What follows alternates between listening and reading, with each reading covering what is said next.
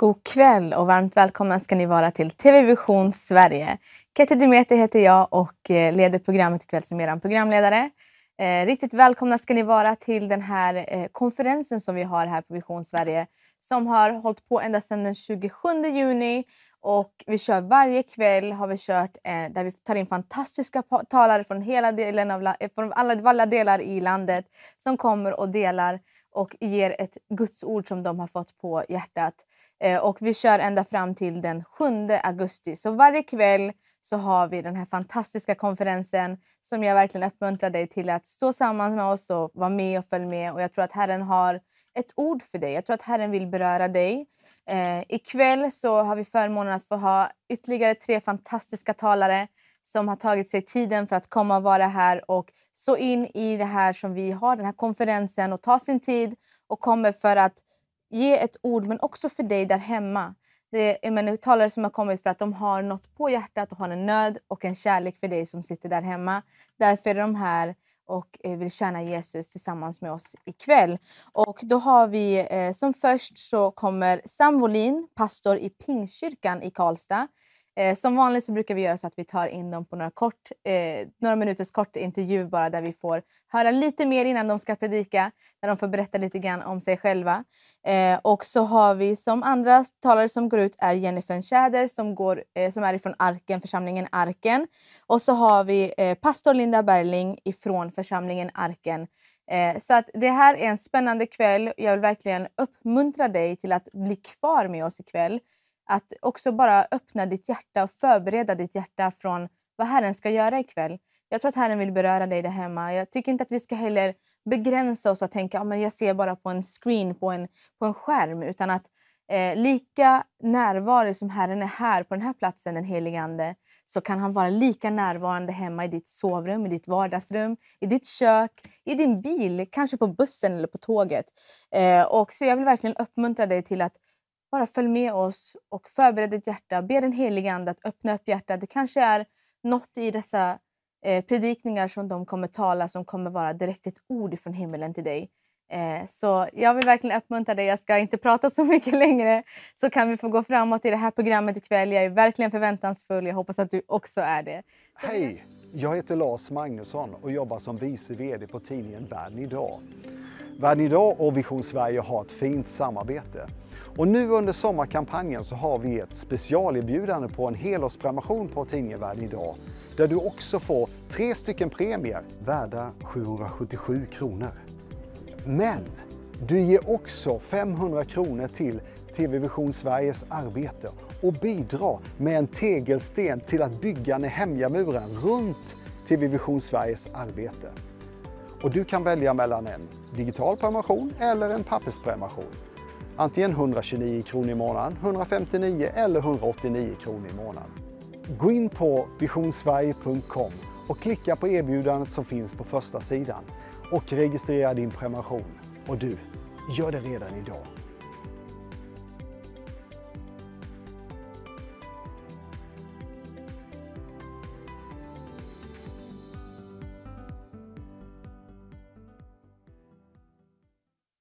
Ja, då är vi här med kvällens första talare. Mm. Samolin, välkommen ska vara hit. Tack. Så kul att eh, du kan komma och vara med oss här ikväll mm. och få dela ifrån ditt hjärta. Vi är jätteglada för det. Eh, men jag tänkte så här, du har ju varit här lite tidigare, men, ja. men jag tänker att för lite nya tittare som kan komma på programmet vet, och sappa in sig, som kanske aldrig har varit här eller i det här programmet, eh, skulle du vilja ge en liten kort presentation om dig själv, om vem du är och vad du gör. Vi berättade lite grann där innan om att du är pastor i en mm. pingsförsamling i Karlstad. Men Jajamän. du kan nog ta det där lite bättre kanske än vad jag kan. ja, men så är det. Nej, men jag har mina rötter här faktiskt i Stockholm där okay. vi är nu. Så här okay. har jag vuxit upp. Men sen så någonstans eh, efter att jag hade spelat mycket rock'n'roll och sådär så, så kom Gud in i mitt liv på ett väldigt kraftfullt sätt. Så, så du var alltså musik musiker? Ja, okay, jag höll på Kul. mycket ja. med musik. Så. Okay, ja. Eh, och så träffade jag en fru som har grekiska rötter. Mm. Så, så mitt liv blev liksom, dels så styrde det in mot Gud väldigt Mm. kraftigt i slutet på mina tonår och dels så träffade jag min fru sen Mm. då som har grekiska rötter som sagt eh, Mm. några år senare. Och sådär, så, att, så, Ja. så på det sättet så blev mitt liv ganska annorlunda mot vad det hade varit det. innan. Jag förstår. Mm. Jesus när han kommer så förvandlar han precis allting. Han har den effekten på oss. Ja, När Jesus får kliva in i våra liv Ja. så blir allting förvandlat. Eh, Men jag tänkte, vill du kort kanske lite berätta lite grann om det när Jesus kom in där i ditt liv? Ja, men det kan jag Mm. göra. Det, alltså det, som, det som fick mig kanske att, att börja ta de här frågorna på allvar, det var Ja. dels var det min pappa dog eh, och han var företagare här i Stockholm, så det var en sån här existentiell grej att jag började tänka på vad lever Mm. man för och vad är livet till för? Så det, är en, Mhm. det var en stor fråga. Men sen Ja. var jag också med på Nyhemsveckan som är en stor kristen konferens. Mhm. Eh, och där, där fick jag eh, på ett kvällsmöte så gick jag fram till förbön för det var en sån stark predikan och kände det här vill jag ha i mitt liv. Och det var ju inget som hade varit en stor grej för mig innan så men den kvällen blev det och då fick jag ett profetiskt tilltal i mitt liv om en kallelse. Jaså. Så jag liksom från att jag hade spelat rock och levt livets glada dagar Ah. så, så skulle jag in på pastorsvängen istället. Wow, wow, Ja, det var helt otippat. wow, vad Jag härligt. har aldrig tänkt på det. Wow. Visst blir man så tacksam? Vi pratade om det lite grann om när Jesus får komma in i livet. Man blir, så, man blir så tacksam när man kollar tillbaka på sitt liv, hur det var. Mm. Och egentligen vad meningslöst det var. Mm. Egentligen, även om man gjorde sådana här saker. det- Liksom, du tyckte att du hade kul inom musikbranschen och så. Men att sen när Jesus kommer in så bara förvandlas allting. Mm. Och du får människor på ditt hjärta. Och det blir, du får ett helt annat evighetsperspektiv också. Liksom. Det, ja, det är härligt. Men någonting som jag väl blev väldigt fascinerad av också och jag tyckte att det var ett fantastiskt arbete som ni står i är att ni, eh, som du sa, du är gift med eh, en grekisk fru och att eh, Herren öppnat upp dörrar för er om att vara bland flyktingar Ja. nere i Grekland. Ja. Och det är ju liksom centr, vad ska man säga, centralpunkten egentligen för Ja. de mesta Verkligen. flyktingarna. Verkligen. Vill du berätta lite om det? Det Ja, men intressant. absolut, det kan jag göra. Mm. Det började med, kan man säga, 2015. Då var jag nere i Grekland på semester bara och Ja. träffade, vi har en vänkyrka där i Thessaloniki. Ja.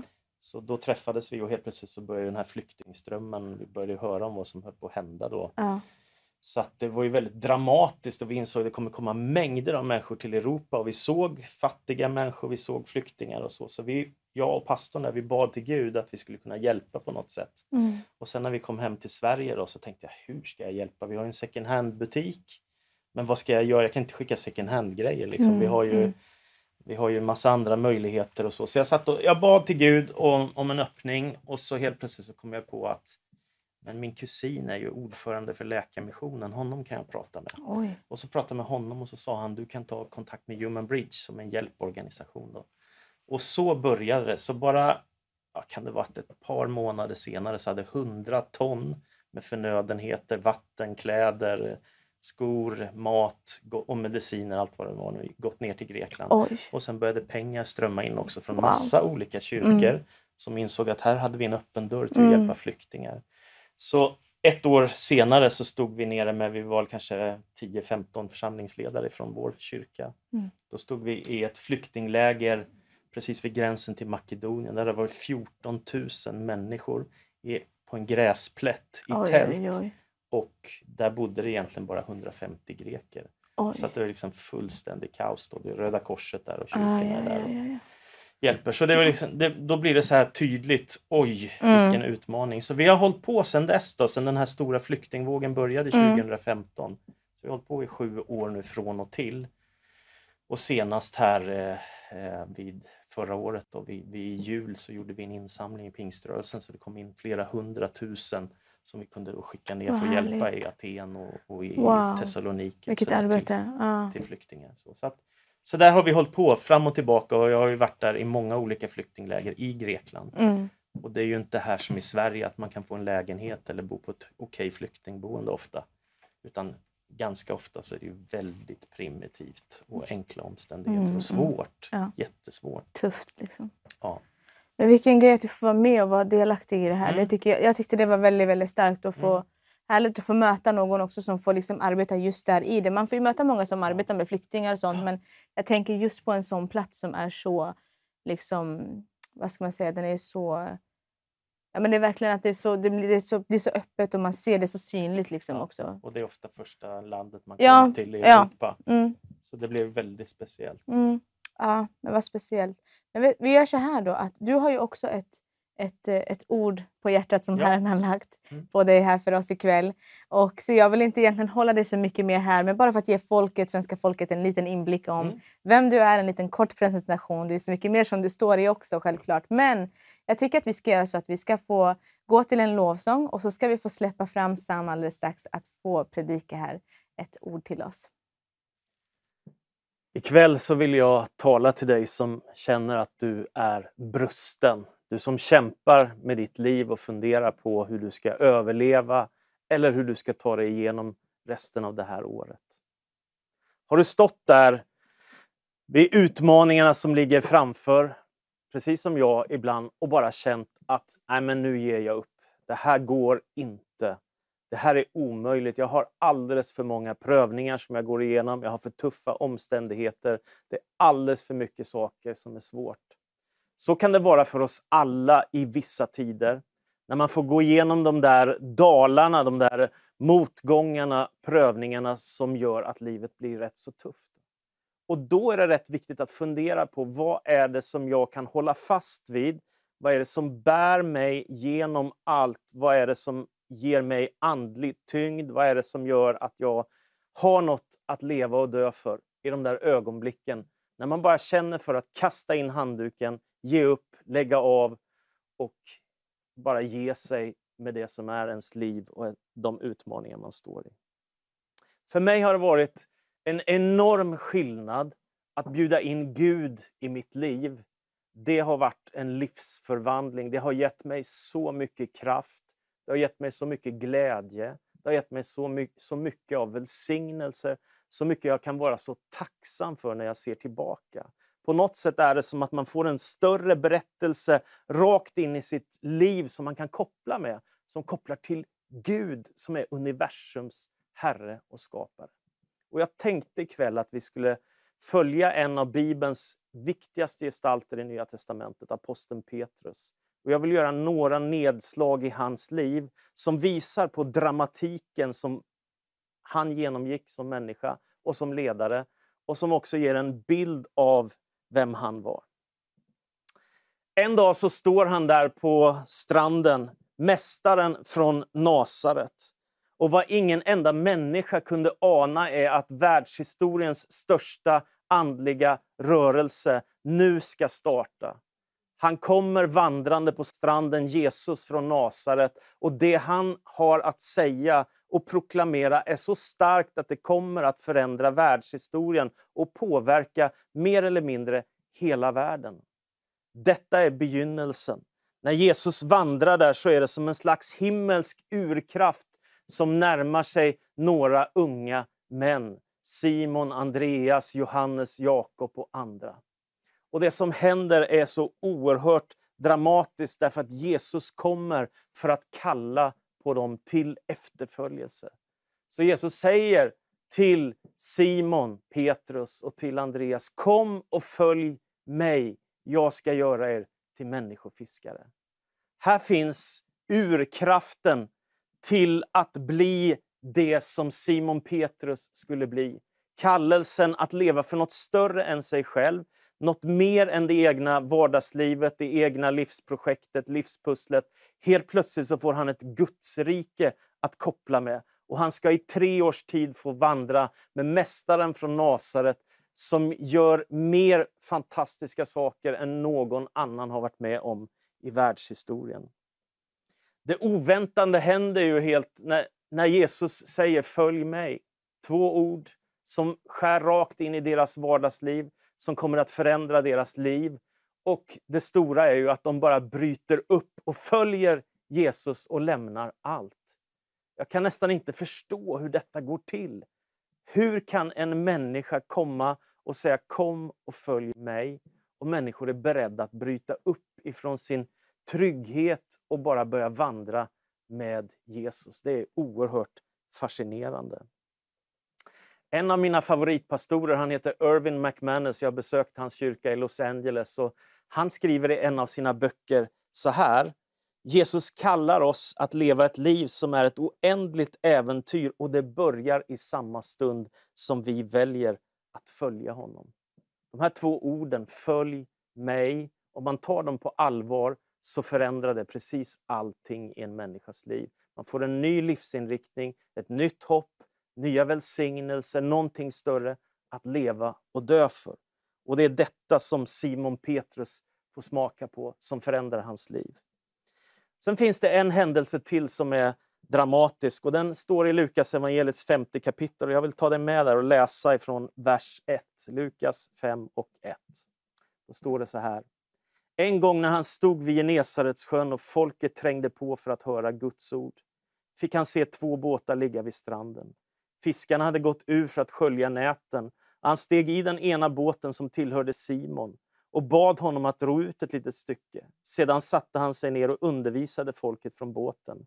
När han hade slutat tala sa han till Simon, ro ut på djupt vatten och lägg ut näten där. Simon svarade, Mästare, vi har hållit på hela natten utan att få något. Men eftersom du säger det ska jag lägga ut näten. Och de gjorde så och drog ihop en väldig mängd fisk. Näten var nära att brista och de vinkade åt sina kamrater i andra båten att komma och hjälpa till. De kom och man fick så mycket fisk i båda båtarna att de höll på att sjunka. Då kastade sig Simon Petrus ner vid Jesu knän och sa Lämna mig, Herre, jag är en syndare.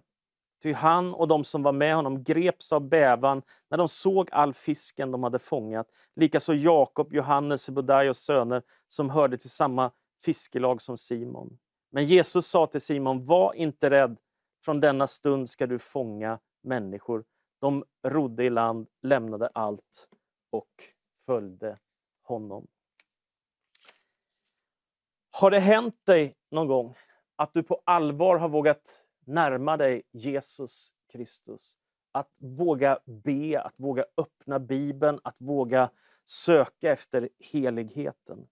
Om du har gjort det så vet du också vilken urkraft som finns i mötet med Jesus och hur drabbad man kan bli som människa. Och det finns människor som blir så djupt drabbade av Gud att livet aldrig mer kan bli detsamma utan hela deras livsinriktning styrs om och man får något nytt att leva för. Det har hänt mig och det kan hända dig också. Jesus gör ett mirakel i den här berättelsen. De har varit ute och fiskat. Och så säger Jesus, kasta ut nätet på andra sidan båten. Och så händer ett mirakel och de får så mycket fisk att de håller på att gå under. Och när Simon Petrus inser vad det är som händer när de nu har fiskat Flera gånger berättas om evangelierna att de inte får någon fisk, men när Jesus är där så händer något annat. Då kastar han sig ner och så säger han till Jesus, lämna mig för jag är en syndare. Och det är precis här som många människor tar miste i sitt liv. Att man tänker, ja men det där med Gud och det där med Jesus, det, det, är liksom, det är för stort, det är för heligt, det är inte för mig, det är för andra människor. Jag är ju så här, jag är en syndare. Eller man kan sätta andra ord på sig och så tar det slut där. Men Jesus kommer med en profetisk kallelse rakt in i Simon Petrus liv och säger Kom och följ mig. Det är hans utmaning. Och Simon förstår, jag är välkommen till Jesus. Jag är välkommen trots att jag har synd i mitt liv, så kan jag få komma och följa honom. Var inte rädd, säger Jesus. Och kanske kan de tre orden också vara till dig som lyssnar ikväll, profetiskt. Du som kämpar med rädsla, med ångest, med oro och tänker Gud är inte för mig, Gud är för andra, men inte för mig. Då vill jag säga det, de orden kan vara till dig. Var inte rädd, därför att Jesus Kristus, han är Messias, han är Guds son, han är världens frälsare. Han är den första och den sista, den som lever och är uppstånden ifrån de döda. Han kan frälsa dig, han kan ge dig liv, han kan välsigna dig, han kan hjälpa dig, han kan förvandla ditt liv. Så var inte rädd. Så börjar ett äventyr för Simon Petrus. I tre års tid så ska han vandra med Jesus. Han ser Jesus bota sjuka, driva ut onda andar, väcka upp döda, göra det ena miraklet efter den andra, stilla stormar, se till att människor som är hungriga får mat att äta genom ett underverk. Och det händer så mycket kring Jesus. Och när det kommer sargade människor, blinda, döva, sjuka, så möter han dem med en enorm kärlek. När det kommer en äktenskapsbryterska som människor vill stena till döds, så säger Jesus, den av er som är utan synd kan kasta första stenen. Och så får alla gå därifrån. Och när lärjungarna tycker, du har väl inte tid med barnen Jesus? Så säger han, låt barnen komma till mig, hindra dem inte. Guds rike tillhör sådana som det. Och så välsignar han barnen, han lyfter upp dem i sin famn. Jesus är så innerligt god och så kärleksfull. Han ger en bild av vem Gud verkligen är. Och det är en äventyrsresa. Vet, det finns en lögn som jag tycker är förfärlig och det är att detta med kristen tro är någonting tråkigt, religiöst, lagiskt, ointressant för människor med någon slags andlig begåvning som inte andra har eller som är bara urtråkiga människor. Och jag kan inte tänka mig en mer felaktig bild av vad Nya Testamentet säger av vad evangeliet handlar om. Det handlar om att sätta människor i kontakt med himmelens och jordens skapare. Det handlar om att följa Jesus, få sina synder förlåtna, få gemenskap med Gud, bli frälst, bli upprättad, få ett hopp för evigheten att få komma till himlen.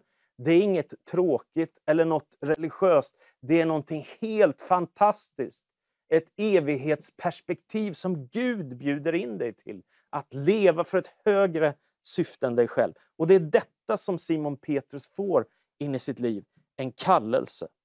Och när Jesus predikar, till exempel i bergspredikan i Matteus 5, 6 och 7, så står det när den avslutas, ingen har talat som den mannen har gjort. Ingen. Och jag menar att det är så fortfarande. Det finns ingen som har talat så som den mannen gjort.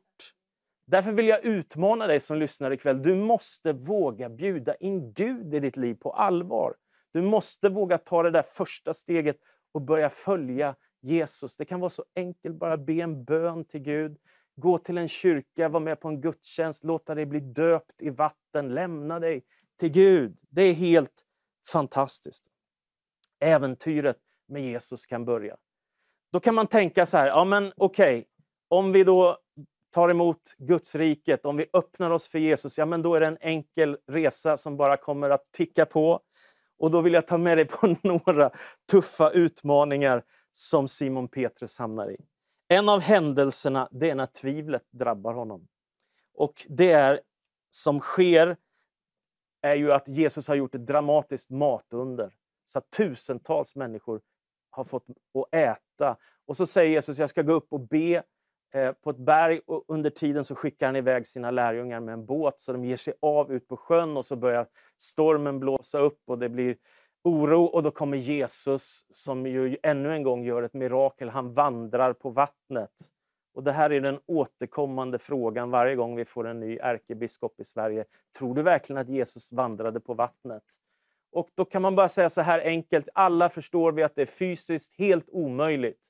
Men om Gud är universums skapare och Jesus Kristus är Messias, den levande Gudens son, då är det klart att det är möjligt att han kan vandra på vatten. Och det är det Nya Testamentet säger. Kristus kommer gående på vattnet. Och så säger han igen, var inte rädda för de blir ju livrädda. Då säger den ettrige Simon Petrus, om det är du Jesus så låt mig komma till dig på vattnet. Och så tar han ett steg utanför relingen och så bär det också för honom. Men sen händer det där som händer oss människor ibland. Han sänker blicken från Jesus ner på omständigheterna och helt plötsligt så börjar tvivlet komma och så blir han rädd och så börjar han sjunka genom vattenytan. Eh, och Det där är väl så typiskt för oss människor att vi vill gärna våga ta steg, äventyrligt, satsa på grejer, våga mycket och kanske vilja ta Jesus på allvar. Och så helt plötsligt så sänker vi blicken, tittar på omständigheterna bara och så tappar vi hopp och så kommer tvivel in och så brottas vi och funderar på, kan det verkligen vara någonting som Gud vill med mig? Jag har lyssnat hela den här vårterminen på en nästan hela vårterminen på en sång av Mikael Jeff Jonsson. Det är en av de vackraste sånger som jag hört i mitt liv och den heter Stormens överman. Och där sjunger han just om detta när Petrus och Jesus är där vid vattnet. Och så säger han i texten, han är med dig genom natten när din själ står i brand, han som är stormens överman. Och det vill jag också skicka med dig ikväll. Kanske är det storm i ditt liv och tvivel och kamp kommer. Det finns en som är stormens överman, som kan förändra dina omständigheter, som kan svara på din bön, som kan hjälpa dig i den situation som du är i. Och Jesus sträcker ut sin hand till Simon Petrus, drar upp honom ur vattnet och så säger han, tvivla inte utan tro. Och det vill jag skicka med dig. Det är väldigt populärt i Sverige att säga att jag tvivlar och jag söker. Jag har all respekt för det. Att man kämpar med tron, att man är en sökare, att man funderar. Men tvivlet hjälper dig inte fram till Gud, utan det är tron som hjälper dig fram till Gud. Det vill säga, ta vara på det av tro som du har i ditt liv, så kommer det att bli till välsignelse för dig. Tvivlet kan komma, men det, det, är inte en hjälp för dig att växa i tron, utan växa i tron gör man genom att närma sig Gud och få se honom verka i livet. Men det slutar ju inte där för Simon Petrus. Utan det kommer en avgörande händelse och det är i Matteus evangeliet 16 kapitel, en av de mest dramatiska texterna. När Jesus ställer frågan på sin yttersta spets. Vem säger människorna att Människosonen, alltså vem Jesus är? Och då svarar lärjungarna, ja men några säger Elia, andra säger Jeremia, några säger Johannes döparen eller någon profet. Det vill säga, de tänker sig han är någon historisk gestalt här som har återvänt. Det är något speciellt med denne Jesus. Och då frågar Jesus lärjungarna, och vem säger ni att jag är? Det vill säga, frågan ställs på sin yttersta spets. Vem är Jesus? Och då svarar Simon Petrus, du är Messias, den levande Gudens son. Och då svarar Jesus, salig är du Simon Jonas son. Ty ingen av kött och blod har uppenbarat detta för dig, utan min fader i himmelen. Och jag säger, du är Petrus klippan, och på denna klippa ska jag bygga min kyrka, och dödsrikets portar ska aldrig få makt över den. Här är en helt avgörande händelse i Nya testamentet, som ju förändrar allting. Därför att lärjungarna förstår på allvar vem Jesus är. Om Jesus Kristus är Messias, det vill säga den som Gud har utlovat genom profeter i århundraden. så kommer han ju att fullborda det som Gud har lovat och de löften han har gett. Och om Jesus är Guds son, så betyder ju det att han står över allt och alla och har namnet över alla andra namn. Det vill säga, det finns ingen som Jesus. Han är helt unik i världshistorien. Och det finns ingen som har gjort det han har gjort och det finns ingen som kan göra det som han har gjort. Han är fullständigt unik. Och därför är inbjudan att följa Jesus det mest fascinerande som du någonsin kan tänka dig. Det handlar inte om att bli en religiös människa. Det handlar om att bli indragen i ett äventyr som ska vara för evigt i gemenskap med Gud som älskar oss. Då kunde man tänka, okej, okay, nu har Petrus koll på läget. Han har förstått vem Jesus är. Men tänk att det brister för honom igen.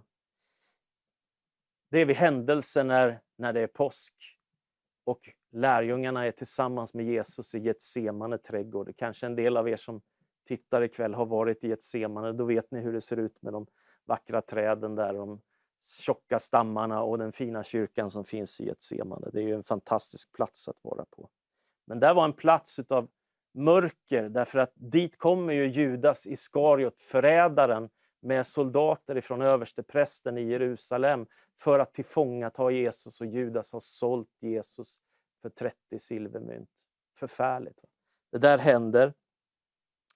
Och då så står det ju att eh, de tar Jesus till fånga efter att de har haft en del samtal och dramatiska saker har hänt. Och Petrus slår med sitt svärd och Jesus stoppar honom liksom från, från att agera med våld. Och istället låter sig Jesus bli tillfångatagen och han förs bort till översteprästen i Jerusalem. Och då står det att Petrus följde efter på distans, på avstånd. Det där tänker jag också är en, eh, en hemlighet som är farlig, det vill säga att man följer Jesus på distans. Den, den är, den är inte, det är inte det som är tanken, utan att följa Jesus nära, att leva i nära relation med Jesus. Det är själva livsutmaningen, att vara en kristen på riktigt. Men Petrus följer Jesus på distans. Och det som då händer är ju att det kommer en tjänsteflicka och frågar Du är väl en av dem som har följt Jesus? Och då svarar Petrus, jag förstår inte vad du säger, jag känner inte den mannen. Och så går han därifrån för han inser att jag börjar bli rädd nu vad som kan hända med mig. Om de har tagit Jesus kan de ju ta mig också. Och då kommer en annan och frågar, men, men du är väl en av dem som har följt Jesus? Och då säger Petrus ännu en gång, jag förstår inte vad du talar om och jag känner inte den mannen. Och sen så går han vidare, för nu börjar han bli riktigt rädd för vad som ska kunna hända honom. Och då kommer en grupp av människor och säger, du är också en av dem som följde Jesus. Det hör vi ju på dialekten, att du är en Jesu efterföljare. Och då säger Petrus igen, jag känner inte den mannen. Precis då gal en tupp. Och då kommer Petrus ihåg att Jesus hade sagt att innan du hör en en, en tuppgala så ska du ha förnekat mig tre gånger. Och då säger Peter, nej men aldrig någonsin i livet att jag ska förneka dig. Och nu har han gjort det. Nu har det gått sönder för honom. Och då står det att Herren såg på Petrus. Och jag undrar över den blicken, hur den kan ha varit. Herren Jesus såg på Petrus. Det står att Petrus gick ut och han grät bittert. Och där skulle man kunna tänka sig att allt tar slut och att det här var en väldigt sorglig berättelse. Men det slutar ju inte där eftersom Jesus Kristus inte på korset led, bara lider en judisk martyrdöd, utan det är Guds son, sänd från himmelen av han som har skapat universum, som låter sin egen son dö på ett kors för våra synders skull, även för Simon Petrus skull. Och där försonar han hela mänsklighetens synd han försonar världen med sig själv genom att Kristus offrar sig i vårt ställe och dör för oss, för att Gud älskar oss så ofattbart mycket. Därför är det inte slut där. Jesus ropar ut. Det är fullbordat. Det är de sista orden ifrån korset. Och sen så stiger han ner i dödsriket och sen så står det att Gud på tredje dagen blåser i sin basun från himlen och låter Kristus uppstå ifrån de döda och han segrar över ondskans makt, den djävulska makten, över dödens makt och han låter livet återuppstå i Kristus genom sin ande. Det är så oerhört kraftfullt. På det sättet segrar Jesus över döden. Och sen så står det ju att några kvinnor kommer till graven för att se Jesu grav och så är graven tom och där finns en ängel som säger han är inte här. Han, Jesus, har uppstått ifrån de döda och ni ska möta honom. Och då så springer ju kvinnorna att få berätta för Petrus och de andra. Och sen en liten tid senare så kommer den här vackra scenen när Jesus en gång kommer ner på en strand och så är lärjungarna ute ännu en gång och fiskar i en båt och så säger Johannes, det är Jesus på stranden. Och då blir Petrus så rörd, han är ju så ettrig och hetlevrad så han kastar sig i vattnet och han tar sig först in av alla för att komma till stranden där Jesus står. Och du vet, då händer det. Då säger Jesus till honom efter en stund när han har bjudit dem på mat. Simon, Johannes son, älskar du mig mer än de andra gör? Det vill säga, han ger honom en jätteutmaning efter denna förnekelsen han gjort. En första fråga. Och då står det att Petrus svarar, Herre, du vet att jag har dig kär. Det vill säga Jesus frågar, älskar du mig mer? Petrus svarar, du vet att jag har dig kär. Och sen så frågar Jesus en andra gång, Simon, Johannes son, älskar du mig? Och då svarar han igen, Herre, du vet allt, du vet att jag har dig kär. Han vågar inte sträcka sig så högt som Jesus frågar. En tredje gång frågar Jesus och då säger han, Simon, Johannes son, har du mig kär? Då möter han Simon Petrus på den nivå som han klarar och vågar säga efter förnekelsens stund. Och jag tänker att även fast det är en smärtsam upplevelse, att det är en ofattbar upprättelse för en brusten människa, en förlåtelsehandling. Och en, en av de vackraste hälsningarna som finns när lärjungarna får höra att eh, Jesus är uppstånden ifrån de döda, det är ju att Jesus också säger till de som ska gå till Petrus, hälsa särskilt till Petrus. Hälsa särskilt till Petrus. Kanske sitter du och lyssnar ikväll som behöver den hälsningen, att Gud faktiskt bryr sig om dig och att det finns upprättelse när allt har gått fel. Och när man läser till slut nu för att gå in i avslutningen av predikan, av det som sen händer på pingstdagen när Gud sänder sin helige Ande och låter en brusten människa som Simon Petrus, en fiskare från Galileiska sjön eller Genesarets sjö, en enkel människa som, som bara kastar sig in i äventyret, som tvivlar och som förnekar och som brottas och som får se under ske och får lyssna till de mest fantastiska predikningar jag har hört i hela sitt liv. Denne man är det som på pingstdagen blir uppfylld utav den helige Andes kraft på ett så dramatiskt sätt att han vågar resa sig inför hela Jerusalems folk. Och så säger han, Israel, ni ska veta att denne Jesus som ni har korsfäst har Gud utvalt till att vara Messias och Herre och han är världens frälsare. Och så kommer folket och frågar vad ska vi göra? Och då säger han omvänd er och låt er alla döpas så ska ni få syndernas förlåtelse, den helige Ande som gåva. Och så blir 3000 människor frälsta genom en brusten människa som har tvivlat, förnekat, brottats, följt Jesus, kämpat trons goda kamp och helt plötsligt så når han sin fulla potential och han får bli till en enorm välsignelse som blir själva grunden för urkyrkan där människor i tusental i romarriket börjar strömma in och bli Jesus efterföljare. Vem vet vad Gud kan göra med dig, du som sitter där hemma och känner att du är en brusten människa. Kanske har du tvivlat, kanske har du förnekat, kanske har gått, livet gått sönder, kanske har relationer gått sönder, kanske är du i ett väldigt svårt läge. Då vill jag bara säga, Gud kallar på dig. Dina misslyckanden kommer inte definiera dig, utan Guds nåd kan definiera dig. Och jag säger som en profetisk hälsning, låt inte det som ligger bakom dig förstöra ditt liv, utan öppna dig för Jesus, öppna dig för evangeliet, så kan Gud förvandla dina livsomständigheter. Amen. Herre Jesus Kristus, så ber jag att du ska möta med den människa som ikväll lyssnar till evangeliet, Herre. Vi förstår att det är inte så enkelt att vara människa och vi är inte alltid på topp och det är inte bara en räkmacka att ta sig igenom livet. Utan ibland så kommer kampen, ibland så brister vi, ibland syndar vi, ibland misslyckas vi.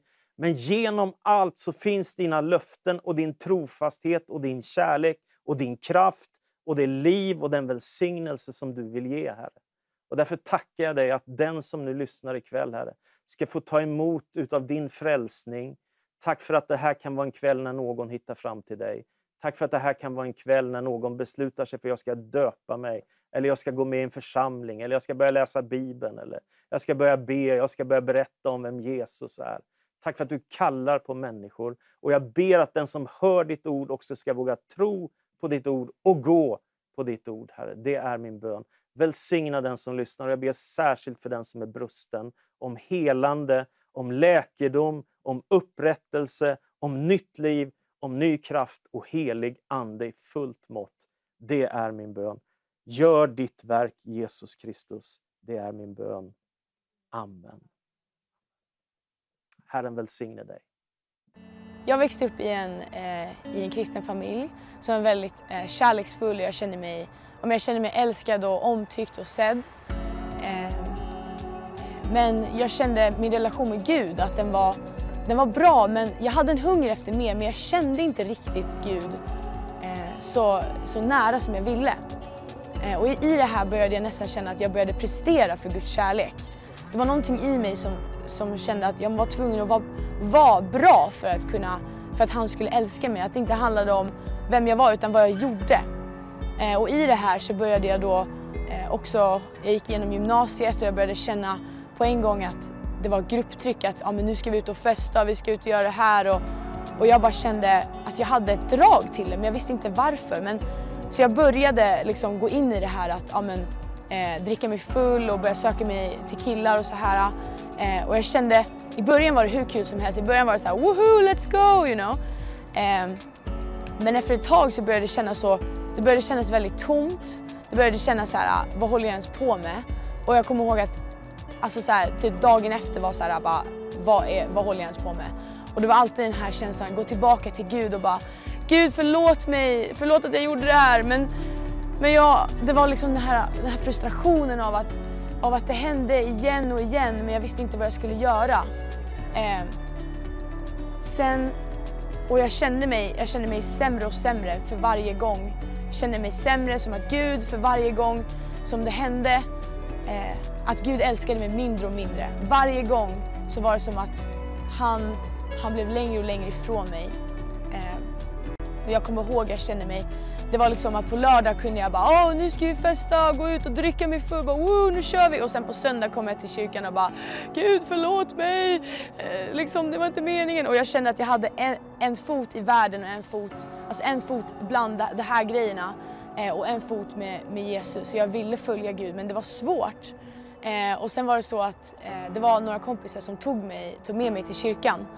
Eh, och det var under lovsången som jag, jag kände mig fortfarande dålig för allting som hade hänt och, och jag kände att jag fördömde mig själv.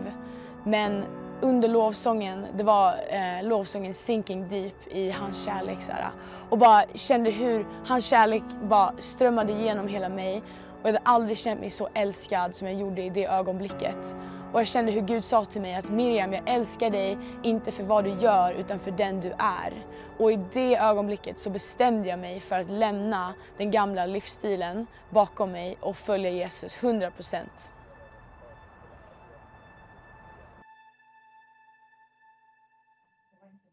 Amen, fantastiskt. Vi är så tacksamma för att eh, vi får vara här som sagt. Vi fick höra den här fantastiska predikan Eh, och det var en sån, verkligen sån proklamation. Jag sa det att när man får höra en predikan som gör att man bara drar sig ännu närmare Jesus och man älskar Jesus ännu mer, då vet man liksom att den heliga Ande verkar. Jag hoppas ni också har upplevt det där hemma. Och eh, nu så har vi kvällens andra talare. Och eh, det, du heter Jennifer Schäder och är ifrån församlingen Arken. Ja. ja. Varmt välkommen ska du vara hit Jennifer. Vi är så glada att du, kan få också ta, att du också tagit din tid att komma hit liksom och få dela ifrån ditt hjärta.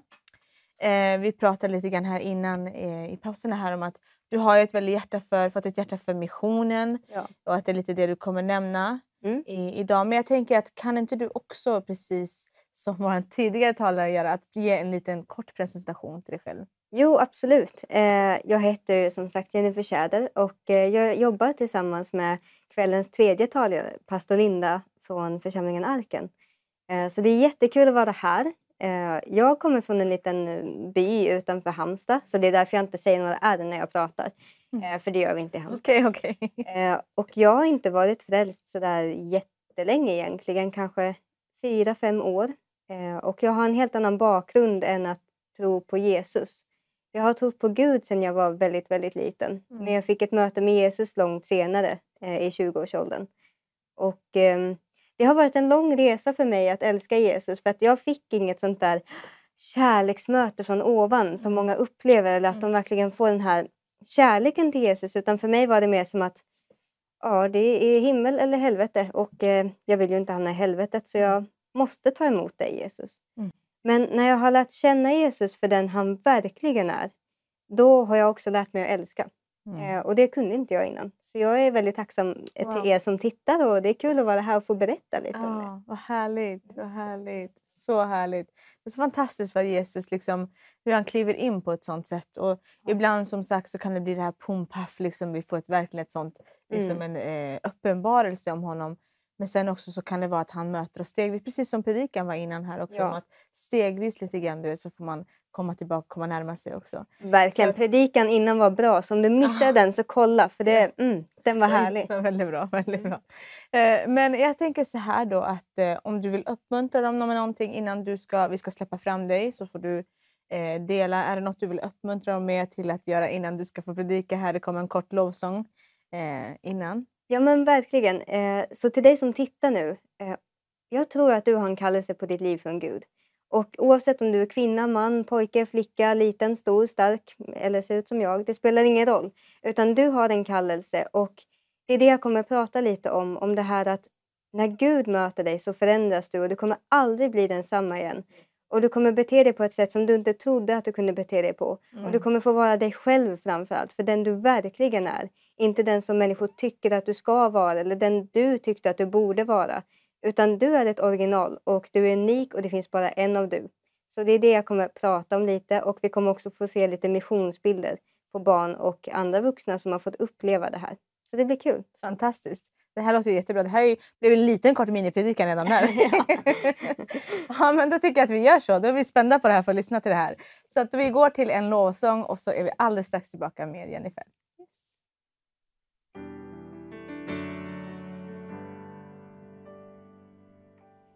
Så, vad kul! Då är jag tillbaka igen och ska få berätta lite om ja, men vem vi är i Jesus Kristus egentligen.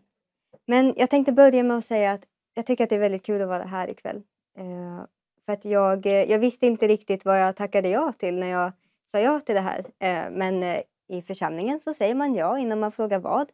Eh, och det är så vi gör, eh, för vi vill alltid betjäna människor. Så nu står jag här och det var ju fantastiskt kul för jag tycker det är så roligt att prata. Eh, och särskilt när man får tala liv in i människors liv. Det tycker jag är fantastiskt kul. Men innan vi går in i det här tillsammans så tänkte jag att vi skulle be en liten bön, lite kort, för att jag tror att vi behöver ha öppna hjärtan för Gud för att han ska kunna göra någonting i våra liv.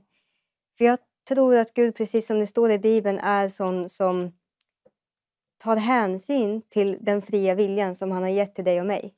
Så vi behöver öppna våra hjärtan också för Gud så att han kan gå in på djupet i hjärtat och göra det han vill.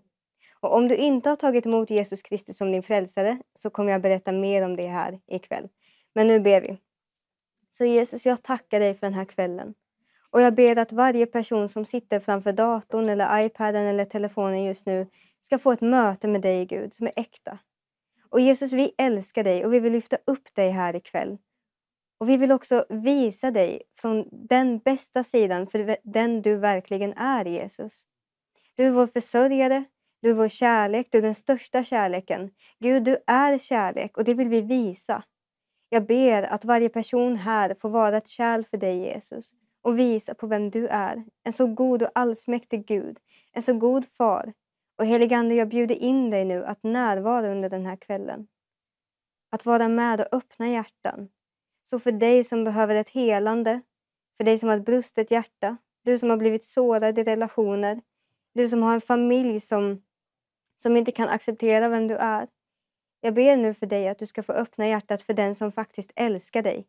Och det är Jesus. För han älskar dig och han överger dig aldrig. I Jesu namn. Amen. Då så. Eh, Då tänkte jag först prata lite om vad som händer idag i världen. Och det är ju så att det pågår krig lite överallt. Eh, Det har ju pågått krig länge i Afghanistan. Nordkorea pågår ett folkförtryck ständigt. Och eh, nu med det här kriget i Ukraina så känns det ju för oss eh, som bor i, i Sverige eller Norge och Finland som att kriget har kommit närmare. Som att all fruktan och alla jobbigheter har kommit ännu närmare in på vårat hem. Eller hur man ska uttrycka det. Och då har jag märkt att det är nästan som att rädsla vill komma åt en ännu mer än i vanliga fall. Och också med de här matpriserna eh, som skenar iväg. Eh, vi har fattiga människor även i Sverige. Och också du som känner den här framtidsångesten och den allmänna ångesten eller klimatångesten eller vilken ångest som helst egentligen. Det finns ganska mycket ångest man kan välja mellan. Eh, och eh, då har jag sett att det är som att djävulen helt plötsligt har jättemånga sätt att ta sig in i våra liv på. Men inte bara djävulen utan också våra egna negativa tankar eller hur vi ser på oss själva, hur vi ser på omgivningen och allt det där. Och då fick jag den här uppenbarelsen av Jesus att han är ju vår själs herde och vårdare. Han kan ge våra själar ro även i de jobbigaste tiderna. Eh, även när vi blir förföljda som kristna så kan Jesus hjälpa oss och älska oss igenom det. Och jag skrev så här att vi vill ju inte ha liv som är bortkastade på skräp. Eh, det kan låta lite hårt uttryckt men det är sant på en viss nivå. Och det, skräp kan ju vara synd, det kan ju vara eh, ja, men att man lever livet för sig själv, egoism. Och det kan vara att man lever ett liv som egentligen är ganska värdelöst för en själv. Att man känner att jag har inget liv. Eller liknande. Och då vill jag säga till dig här ikväll att du har verkligen ett liv som kan göra skillnad. Inte bara för dig själv eh, utan också för andra runt omkring dig. Eh, för mitt huvudsakliga mål här ikväll är också att uppmuntra dig. Eh, för du är skapad för en tid som denna och du är skapad av en allsmäktig Gud som vet precis vad han har gjort. Du är inte skapad med några fel. Det är inget fel på din näsa som du inte tycker om. Det är inget fel på dina ögon som du inte tycker om. Det är inget fel på din kropp och det är inget fel på din personlighet. Utan Gud gör inte misstag och han har inte gjort ett misstag med dig. Eh, så du och jag är alltså unikt skapade. Och jag såg en film nyligen där, där eh, hur man gjorde karaktären Jesus var att han hela tiden var especially fond av alla. Att han tyckte om alla speciellt mycket. Så alltså har du ingen rival heller. Man kan inte jämföra dig med någon. Man kan inte heller jämföra din kallelse med någon. På samma sätt som vi kan inte jämföra våra församlingar. För de har olika kallelser och olika armar, lemmar att sträcka ut i den här världen för att hjälpa människor. Och då tänker du så här, va? Är jag bara satt här för att hjälpa människor? Nej, det är inte det jag säger. Utan det jag säger är att du har någonting på ditt liv. Som när du får reda på vad du har i ditt liv, då kommer du förändras och allting i hur du ser saker kommer också att förändras. Du kommer kunna lära dig att älska på riktigt och vem, den du verkligen är kommer komma fram i ljuset. Om jag hade stått här för tio år sedan eh, så skulle, då skulle jag kanske ha sagt att Oj, stick ur mitt liv! Eller något annat konstigt, inte med den där rösten kanske. Men jag hade inte varit den jag är idag. För att den enda som kunde lära mig att älska var Jesus. Och den enda som kunde få mig trygg nog att, att inse att mitt liv var värt någonting var också Jesus. Så, så till dig som har tvivlat på om du är värd någonting eller om ditt liv har någonting. Och särskilt kvinnor. Alltså särskilt du som kvinna nu. Jag är kvinna själv så jag har ett speciellt hjärta för kvinnor. För vi vet ju att det finns mycket mer betryck och våld och eh, framförallt sexuellt våld och allt möjligt just emot kvinnor. Och då vill jag säga till dig att vi kvinnor ska sluta jämföra oss med varandra. Och vi ska sluta trycka ner varandra. För vi behöver verkligen lyfta upp varandra. Som kristna också. För ett litet tag sedan var det nästan bara män som predikade. Men kvinnor har också kallelse från Gud. Eh, och det, det skulle jag vilja lyfta lite extra här ikväll. Att du som kvinna, du har en så viktig roll. En mammaroll är jätteviktig. Barnen är framtiden. Och det är Gud som har skapat dina barn. Liksom, han har tänkt på dina barn. Så du som mamma, en stor eloge till dig här ikväll att du ens är mamma. Det är en fantastisk kallelse och det, du är så mycket värd.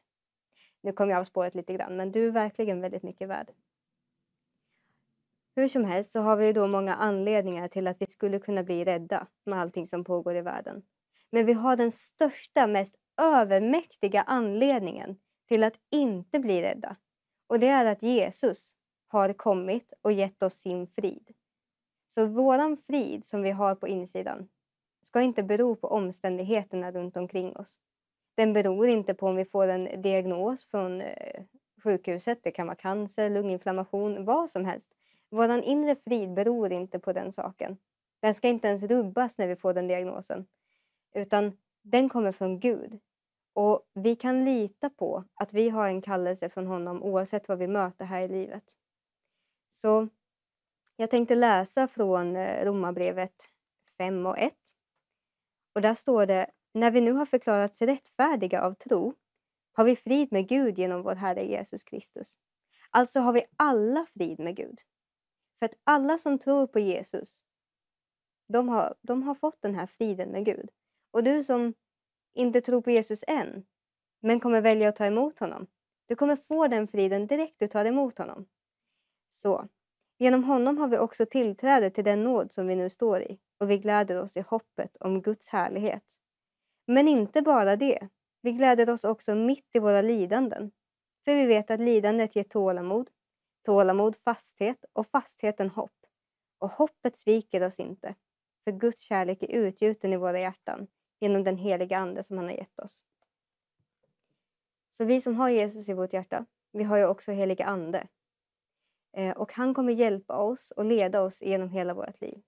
Vi behöver bara lära oss att lära känna Gud. Lite, kanske ibland lite mer än vad vi redan har gjort. Eh, och jag känner igen mig i det.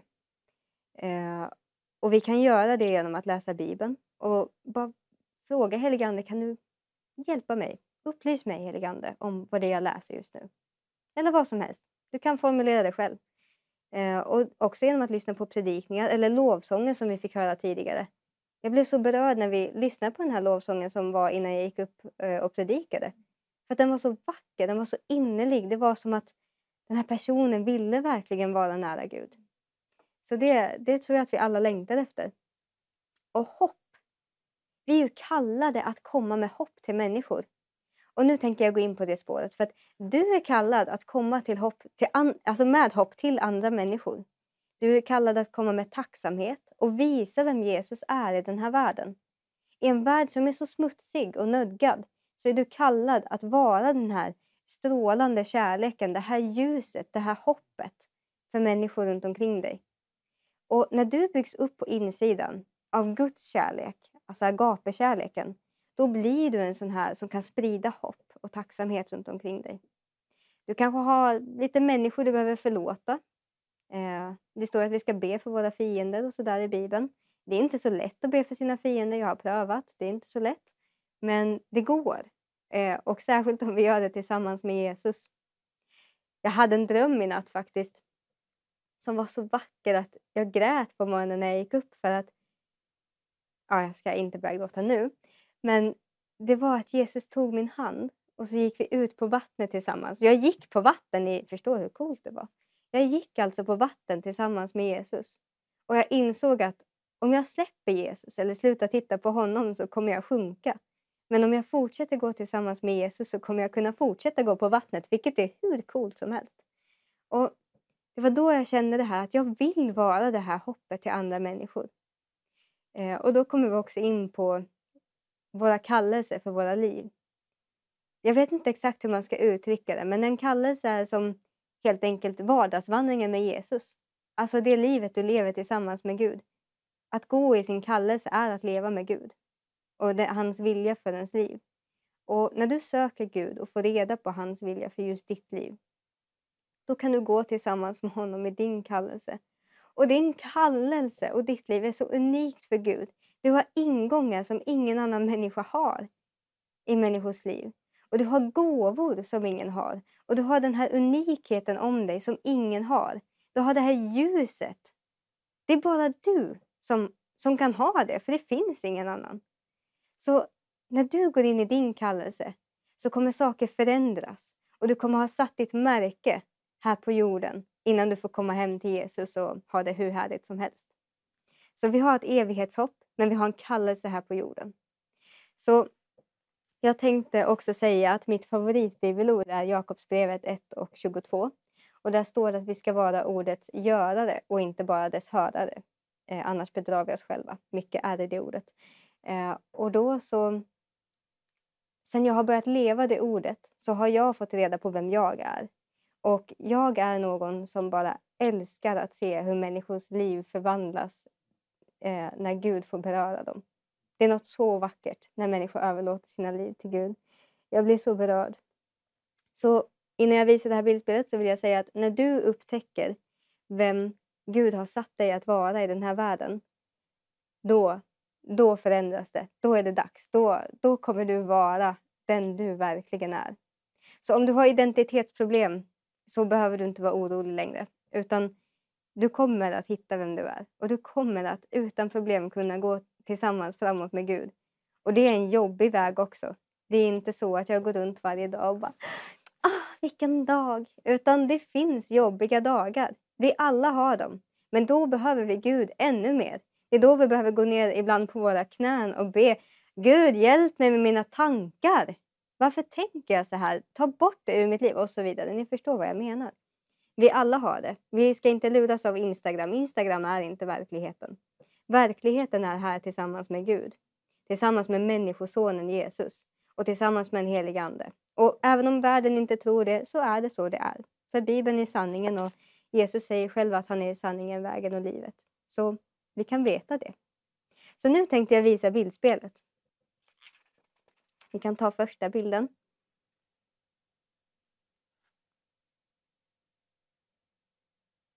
Här kom första bilden.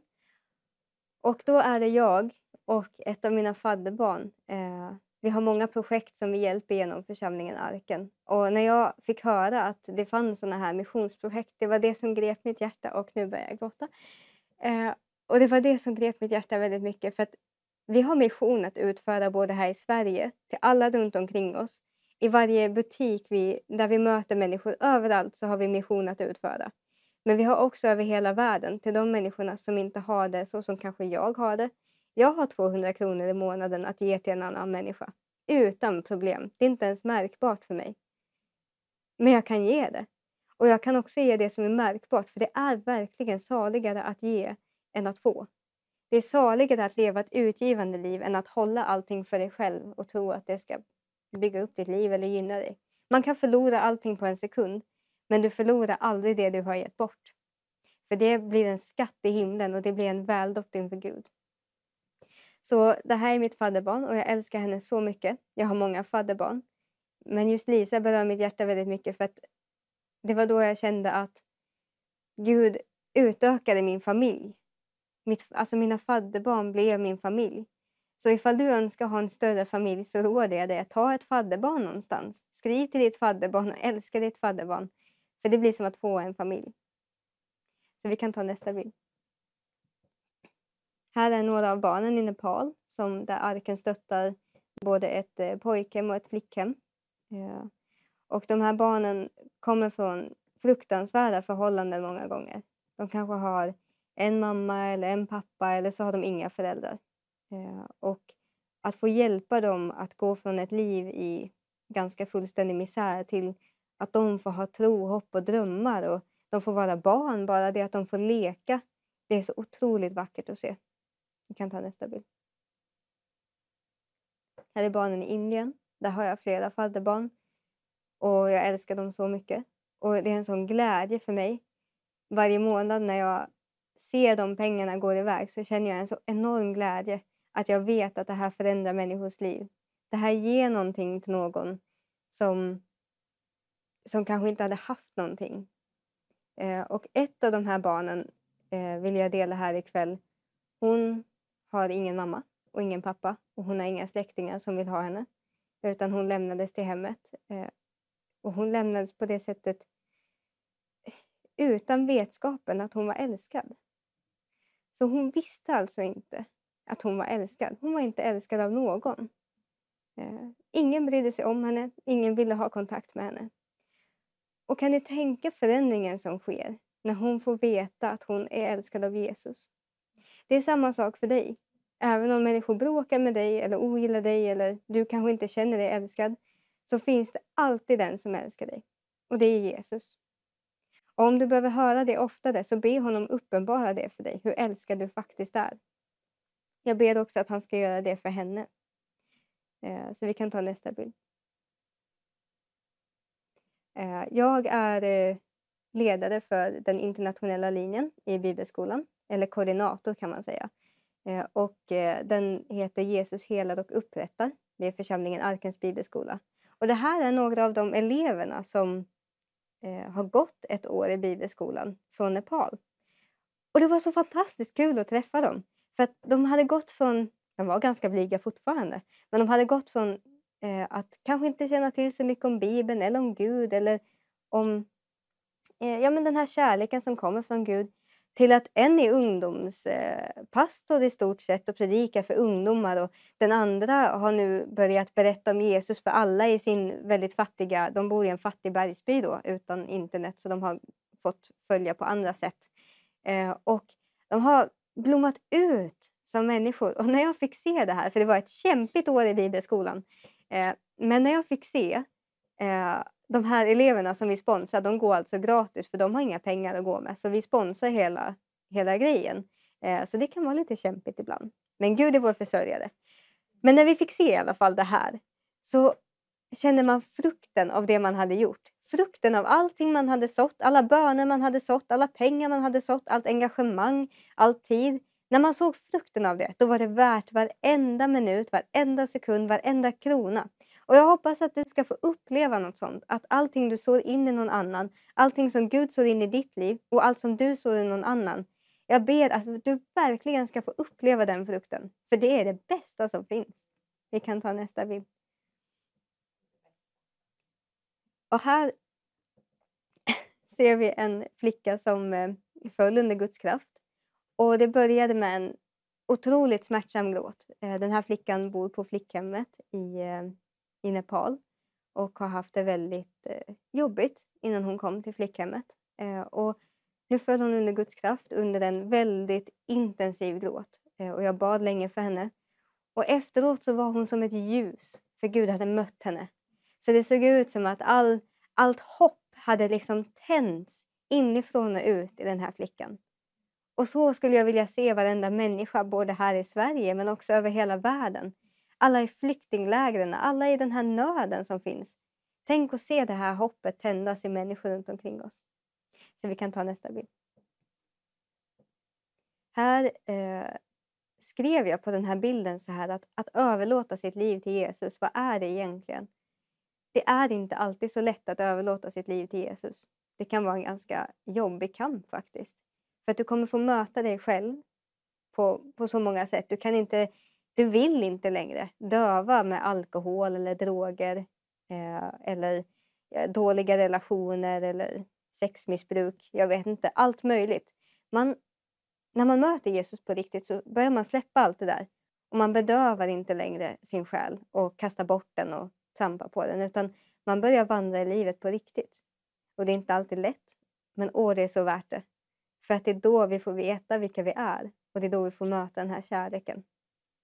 Så de här barnen som sitter här, det var därför jag tog det här, eh, har ju då lämnat sitt liv till Jesus också. Alla de här barnen på hemmen. Eh, de får känna på Jesu kärlek helt enkelt och lämna sitt liv till honom. Och det är tufft ibland för dem som inte har kanske haft goda förebilder i föräldrar och så vidare. Men ändå så vågar de ta steget. Och det hoppas jag att du ska göra också. Att våga ta steget att lämna ditt liv till Jesus och lita på honom, att han har gått för ditt liv. Du kan bara säga, kära Herre Jesus, kom in i mitt hjärta, förlåt mig mina synder och fräls mig och gör mig till din. Jag bjuder in den helige Ande. Bara ta över mitt liv. Det behövs inte mer än så. Då blir du en Jesu lärjunge direkt. Och han kommer börja ta dig på en väg där du får se att du är älskad. Vi kan ta nästa bild. Det här vill jag, den här bilden vill jag avsluta med för att jag har ju också ett hjärta för, för ungdomar. Jag är själv ganska ung fortfarande, tack och lov. Jag har lång tid kvar. Eh, det, den talade mycket till mig för att ibland så får man höra sådana här negativa saker som att ah, nej, men ungdomar kommer aldrig i tid. Nej men ungdomar sover ju hela morgonen. Eller nej men unga personer gillar inte Jesus idag, de vill inte ha tro. Det är inte sant. Om man erbjuder en äkta Jesus-tro in i en ung människas liv så kommer de vilja ha det. Förr eller senare. Jesus kanske behöver jobba på våra hjärtan ibland, ung som vuxen. Men, men när man får möta honom och när han har knackat tillräckligt många gånger, då öppnar man dörren. Förr eller senare. Och det talade till mig att det var så många ungdomar som stod eh, på den här bilden. Och prisade Jesus. Och det sitter massa barn i den här kyrkan och lyssnar på predikan och prisar Jesus tillsammans. Så den här ungdomsskaran i världen och i Sverige är inte missad av Gud. den är fortfarande kallad och efterlängtad av Gud. Och den, vi behöver öppna våra hjärtan lite mer. Vi behöver lära oss att älska människor så som vi också vill bli älskade. Så ett gott råd är eh, från helig ande är att ifall du vill bli älskad så får du öppna ditt hjärta för Gud och låta honom älska dig. Och sen kan du lära dig att älska andra så som du har blivit älskad. Och det kommer ge dig så mycket i livet att göra det. Så jag ser att jag har inte jättelång tid kvar. Men en annan sak jag också ville säga det, nu till dig som tittar är att eftersom du har en så viktig kallelse på ditt liv så ska du inte stänga in dig utan du ska öppna dörren och våga möta människor. Och det är okej okay att ha problem i sitt liv. Det är okej okay att vara på en plats där man är, känner sig helt värdelös eller har så jobbiga tankar att man vill dunka huvudet i väggen. För Jesus kan hjälpa dig därifrån. Och helig ande har fortfarande kontakt med dig. Bara du vågar öppna lite. Och jag tänkte på också att det finns ju ingen fördömelse för de som befinner sig i Jesus Kristus. Utan så fort vi vänder om från våra synder. Jag har syndat sedan jag blev frälst. Men så fort jag vänder om och säger Gud förlåt mig. Jesus hjälp. Då tar han emot dig med öppna armar och har längtat efter dig. För det är en sorg för honom när, när vi syndar. Han blir inte arg. Han är ingen arg gammal gubbe som sitter i himlen. Som man kan tro. Utan han, han blir så ledsen och sorgsen. För han vill vara nära oss alltid. Eh, och synden gör att vi inte kan vara nära, för han kan inte vara nära synd.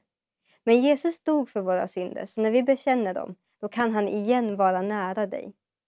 Så var inte rädd för att bekänna synder. Och var inte rädd för att förlåta andra deras synder heller. Det är fullt möjligt. Och jag vill avsluta med, med ett sista vittnesbörd om en man som satt på eh, tågstationen i Indien. Och det var en äldre man, han kanske var i 70 eller 80, kanske till och med 60 års åldern. Och han, han satt där och var jättesjuk. Han var bara skinn och ben. Och alla bara gick förbi honom för att man är så van i Indien att se de här människorna sitta på olika ställen. Eh, äldre behandlas lite som att ja, men ditt liv är förbi och du kan inte jobba längre så, så det spelar ingen roll. Och det grep mitt hjärta när jag såg den här mannen och jag bara insåg hur mycket vi behöver älska varandra. Så nu mer än någonsin så behöver vi ta emot Guds kärlek i våra liv för att kunna älska andra. För att tiden är så nödgad. Och jag tror att Jesus kommer tillbaka och jag ser fram emot att möta honom. Men innan han gör det så, så vill jag vara en sån person, och jag hoppas du vill vara det också, som älskar andra människor. Så att vi tillsammans kan sprida lite hopp i den här eh, världen. Så vi avslutar med en bön. Tack Jesus för allting som du gör i människors hjärtan. Jag tackar dig för det som du gör på missionsfälten Jesus. Alla människor som är så lidande, men du berör dem Jesus, för du älskar varje person. Och du älskar också de som tittar här ikväll. Du älskar alla Jesus. Och idag så vill vi öppna våra hjärtan och lägga ner våra liv på nytt inför ditt ansikte, Fader. För vi vet att du har helande och du har gåvor och du har godhet och du har sagt ja, Fader. Du har sagt ditt ja, Jesus. Du sa ja, jag vill, när någon frågade ifall du kunde hela. Om du ville Jesus, då sa du ja. Så jag tackar dig att det finns helande genom dina sår. Jag tackar dig att det finns hopp genom det du gjorde på korset. Att det finns hopp till och med i en värld som vrider sig i födslovånda, en värld som vrider sig i kramper. Så finns det fortfarande hopp, Jesus. Och jag ber att vi i Sverige och över hela Norden ska bli bra på att dela med oss av det hoppet, Jesus. Hoppet om dig. Jag bara tackar dig, Jesus, att du stärker oss inifrån och ut så att vi kan gå i den kallelsen vi har, var och en. Tack Jesus.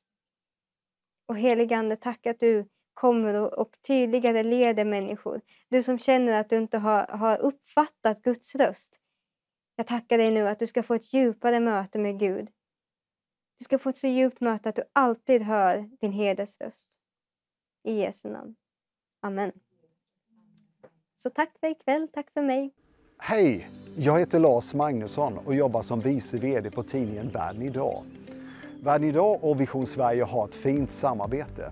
Och nu under sommarkampanjen så har vi ett specialerbjudande på en helårsprenumeration på tidningen Världen idag där du också får tre stycken premier värda 777 kronor.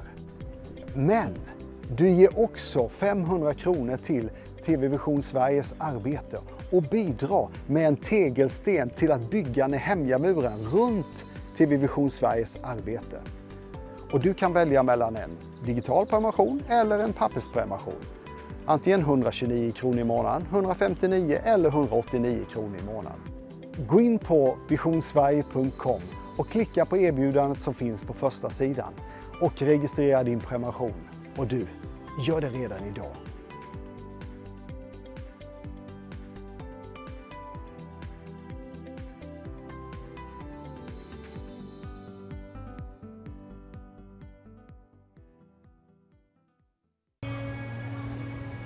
Jag bara körde på, jag försökte bara hitta liksom det som fyller mig på insidan, det som fyller det här tomrummet som jag hela tiden kunde känna. Började gå ut väldigt mycket, försökte liksom fylla det här tomrummet med allting från brudar till status, började komma in på droger och...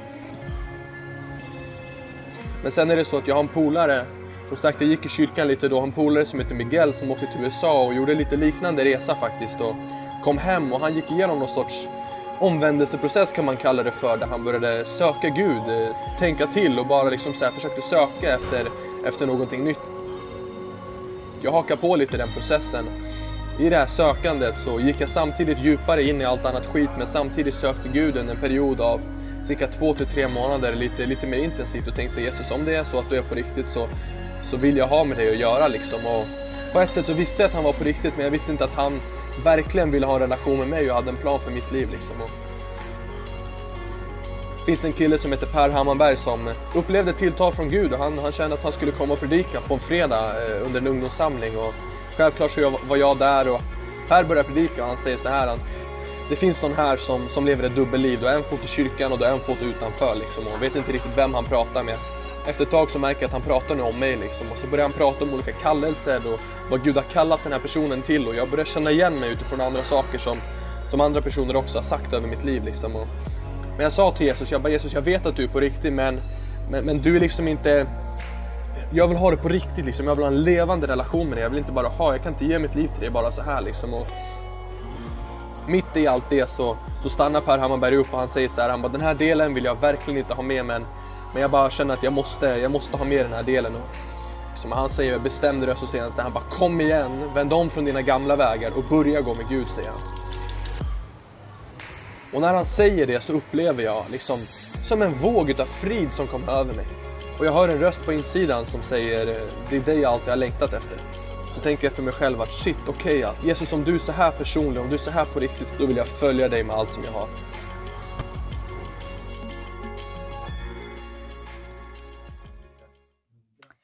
Ja, amen. Det är så fantastiskt att vi kan ha såna fantastiska talare med oss här ikväll som delar utifrån sitt hjärta och bara få eh, dela med sig till dig där hemma och till oss som också är här i studion. Vi blir väldigt välsignade. Eh, men nu är det så att vi har eh, verkligen vår kära och goda gäst här med oss. Eh, pastor Linda Berling ifrån Arken eh, som vi är så tacksamma för att du är här ikväll med oss och kan ta din tid för att vara här. Och vi vet ju att du verkligen älskar Jesus och så förälskade honom. Ja. Och varje gång du bara kan få ta den möjligheten att prata om honom så Då blir man glad. Ja, ja. Så att eh, ja, men som sagt, vi vill bara hälsa dig varmt välkommen hit. Eh, men också för, eh, många känner ju till pastor Linde redan här i Sverige. Men jag tänker att det, det kanske är vissa som inte riktigt känner till dig. Och kanske människor som inte kanske har någon kristen bakgrund heller. Mm. Så jag tänker om du skulle vilja ge en liten kort introduktion ja. Om dig själv. Jag har ju tjänat Jesus i många år. Mm.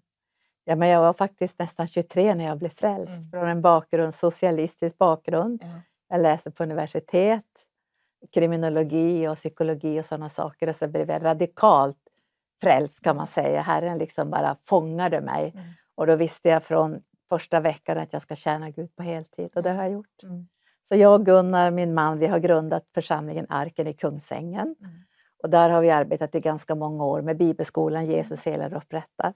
Och jag gör mycket det internationella arbetet, så vi jobbar i 15 länder. Mm. Och just nu har vi kanske 22 projekt över världen. Och sen undervisar jag i Bibelskolan och så har vi ett helande center med 30 bönerum. Wow. Så det är många som får komma och ta emot ja. helande. Och sen har vi också ett retreatcenter i Åkersberga mm. där vi fokuserar på att lära känna Gud. Ja. Och det är det som jag längtar allra mest efter. Så att få tjäna Herren och få se också de här unga nu som Gud mm. reser upp och mm. Jennifer som predikade mm. före mig, man bara sitter och är stolt. Ja. Man känner att det här som jag har levt för ända sedan jag var ung, det planteras nu in i de ungas mm. hjärtan. Och både Jennifer och Oskar är ju heltidsanställda i mm. Arkan och Oskar har en fantastisk lovsångstjänst. Vi har så många underbara unga som bara träder fram. Och det som jag tycker är så härligt att de är de älskar Jesus och älskar hjärtats renhet. Mm. Och de längtar efter att få leva i helighet och avskildhet. Mm. Och ändå vara kanaler ut över världen. Mm. Och bära Guds härlighet. Så att, mm. ja, det är väl det som vi jobbar med. Och man får komma till Arken. Nu börjar vi vår mirakelkonferens på lördag. Ja, som pågår en hel vecka. Ja. Och vi kommer att ha, börja med en, en en talare från eh, Kanada, Bill mm. Prankard, som var med i den här stora väckelsen i Kanada. Vet, den här hette Catch the Fire. Ja, där var han med. Sedan, ungefär, ja, precis, där var han med i det här flödet. Okay. Så han bär med sig det här och oh, han är ofta härligt. drucken i anden ja. och inspirerad. Så kommer många talare under veckan. Och så kommer du! Ja, jag kommer ja, också. det ser vi fram emot. Ja, det blir så gott. Alltid en sån ära när vi kan få vara tillsammans och få mm. eh, älska Jesus ja, vi älskar bara Jesus. älska honom tillsammans. Det är, det det är så konstigt, när man älskar Jesus så är det som att man får del i det som himlen håller på med. Ja. Så kopplar man bara ihop med ja, det. det så det blir inte så stressigt och nej. jobbigt och prestation. Nej, nej. Man frågar mig, vad håller du på med nu? Ja, nu håller jag på med det här projektet och mm. nu gör vi det här. Mm. Och så får man samarbeta. Mm. Det är fantastiskt. Det är fantastiskt. Och vi, liksom, du har ju också bara för att jag vill förbereda också människor lite grann som ska få lyssna till det alldeles strax. Att också att du har ju verkligen en eh, väldigt stark helande tjänst också.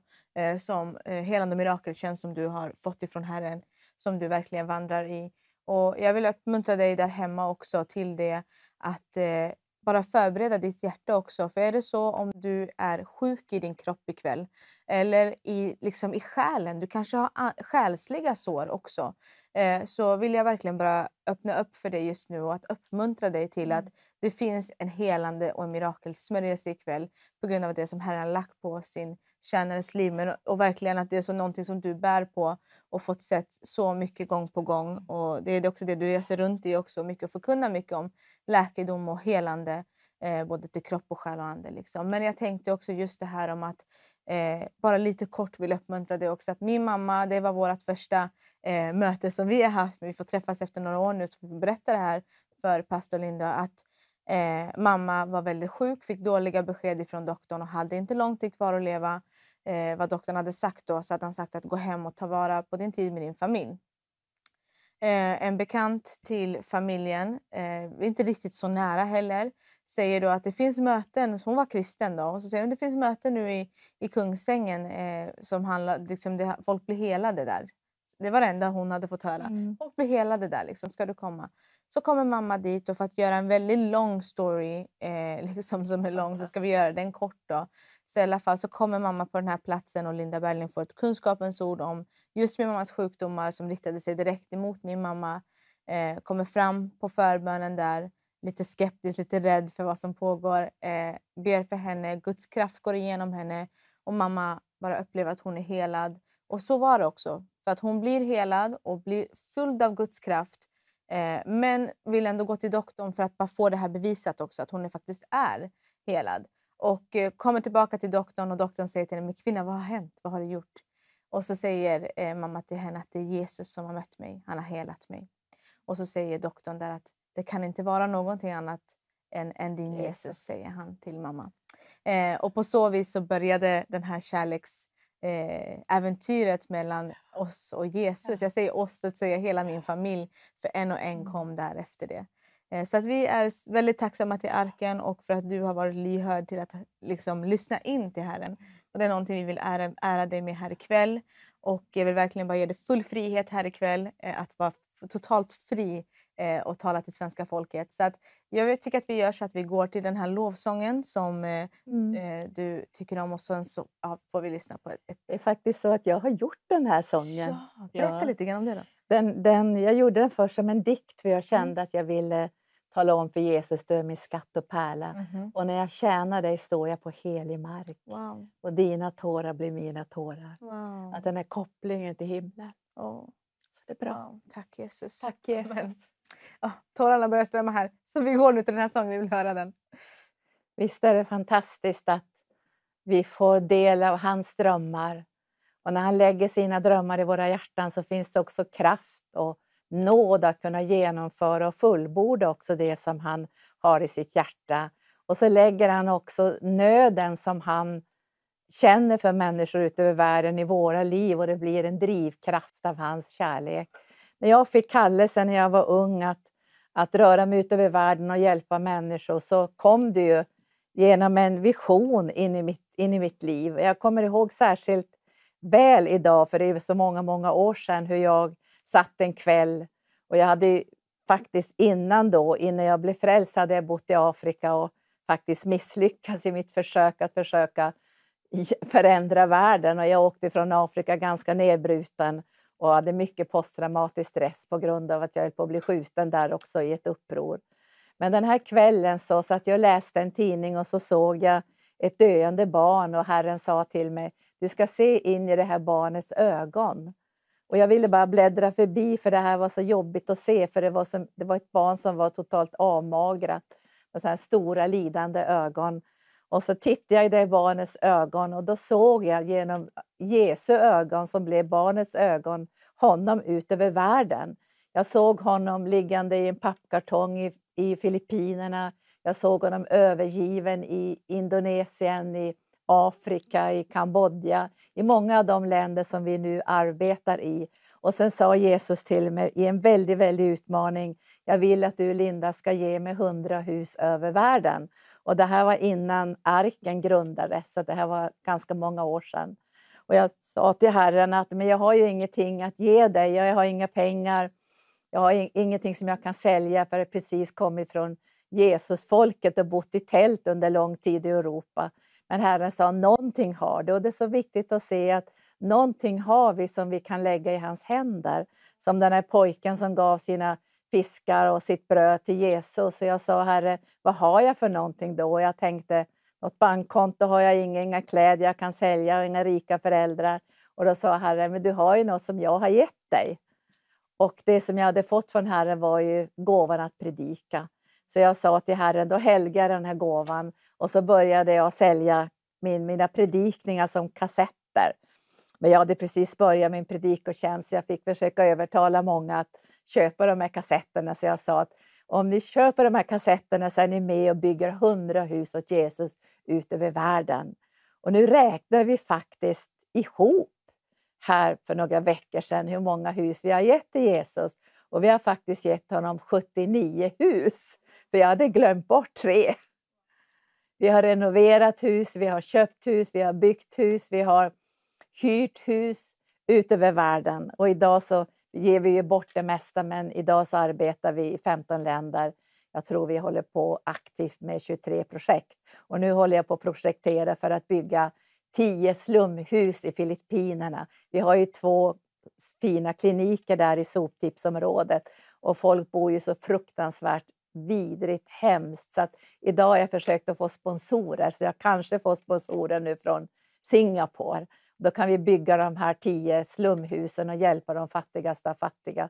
För vi har ju de här klinikerna så vi hjälper hundratals barn i nöd. Och sen ska jag ta med mig de här unga med mig på våren nu och de ska få se de här projekten och börja bära den här visionen i sitt hjärta. Så det är så fantastiskt att se vad Gud gör nu och lägger vision och drömmar och drivkraft. Och det såg ni också när ni mötte Jennifer Tjäder för en stund sedan. Så såg ni den här kärleken och längtan och överlåtelsen att få bli delaktig i det som Jesus har på sitt hjärta. Och jag kommer ihåg att första året så fick jag kämpa på ganska mycket med de där kassetterna. Men jag lyckades samla ihop 60 000. Det var ett mirakel där, för det var slutet på 70-talet. Och också kunde jag vara med och bygga det första barnhemmet i Mexiko. Och sen har det bara rullat på genom åren. Och det är så fantastiskt att se också när vi har gett bort projekt så fick jag besked nu från Mosambik. Där hade jag ju varit med och byggt ett, en klinik för kvinnor. För att när jag var i Mosambik så såg jag ju, först så såg jag på en bild i en tidning att en kvinna födde ett barn i ett träd. Det var översvämning överallt i Mosambik. Och då sa jag till Herren, det här kan jag inte acceptera. Jag ska bygga en jättefin kvinnoklinik så de ska få föda sina barn där. Och nu bara för någon månad sedan så berättade de att under pandemin så var det bortåt tusen kvinnor som hade fött sina barn på den här kliniken. Så att det bär frukt. Och mycket som du och jag får göra för Jesus, det kanske vi inte vet idag allting, men i evigheten så kommer Herren att uppenbara vad det har betytt att du och jag har gett vårt gensvar. Men sista, jag ska säga det sista året kanske, så har jag haft, jag brukar ta, säga att jag har haft en besökelsetid. Det låter ju konstigt att han, han är inte på besök i våra liv, men det betyder egentligen att det kommer tider i ditt och mitt liv då Gud liksom drar oss närmare sitt hjärta. Och det har skett i mitt liv det här året på ett fantastiskt underbart sätt som har liksom förändrat mig. Det har förändrat mycket i min tjänst också. För jag ser tydligare i anden. När jag flödar i nådegåvorna så kan jag se in i människors hjärtan. Och jag kan se också vad Gud gör i deras liv. och Jag kan se ett ljus över deras liv. Så att jag kan gå ner från predikstolen och hämta upp människor. Och, och, och det är så fantastiskt, den här besökelsetiden. Det är som att Gud uppenbarar liksom det han har i sitt hjärta för människor. Det blir så otroligt vackert. Och det här har inneburit att jag har fått vara mycket, mycket längre tid inför Herren. Jag jobbar ju ganska mycket och har mycket också i det praktiska arbetet. Men i den här tiden så har Gud liksom sagt många gånger, du måste stanna kvar Linda, stanna kvar. Och nu kommer jag precis ifrån en hel vecka där jag har isolerat mig. Och jag har fått be och vara tillsammans med Herren mellan sju och åtta timmar varje dag. Alltså jag har varit inför hans ansikte och jag har känt hans kärlek, jag har hört hans röst och jag har liksom överlåtit mig på ett djupare sätt för att kunna flöda i mirakelgåvorna. För jag tror att vi kommer in i en tid nu när vi kommer att få se Guds skapande mirakler. Och jag, jag var nyligen, jag har varit flera gånger i Norge nu efter pandemin och nu sista platsen som jag var på var en ganska stor kyrka. För jag frågar alltid så här, vad gör du Jesus? Vad har du på ditt hjärta? Lägg det i mitt hjärta. Och så kommer det liksom en, en plan som bara inte dimper ner men som skrivs in i mitt innersta. Och jag visste att den här eftermiddagen, det var mitt sista möte, så vet jag att du kommer att beröra människor. Så jag började tala ut i anden att det finns människor här som Gud vill operera. För jag var i en lite mera traditionell kyrka och jag var tvungen att förklara för dem vad är det som händer. För när jag hämtar människor och lägger händerna på dem så kommer Guds kraft och de faller ofta och ligger på golvet. Och folk hade inte sett det här och de låg, många låg och skakade och grät. Så jag fick ju säga så här att var inte rädd, det är Jesus som opererar. Och så för att jag skulle försöka förklara ännu bättre så sa jag att de får lite narkos nu också så att de kan ligga där och han ger djup operation. Och sen när jag nästan var färdig, jag hade bett och flödat och gått ner och gått upp igen och samarbetat med den heliga Ande, så kom det fram en flicka som jag tänkte så här, det här är ju nästan jag när jag var 20 år innan jag blev frälst. Då hade jag min svarta period, jag hade bara svarta kläder, jag hade färgat mitt hår svart, jag var ganska tuff och hård.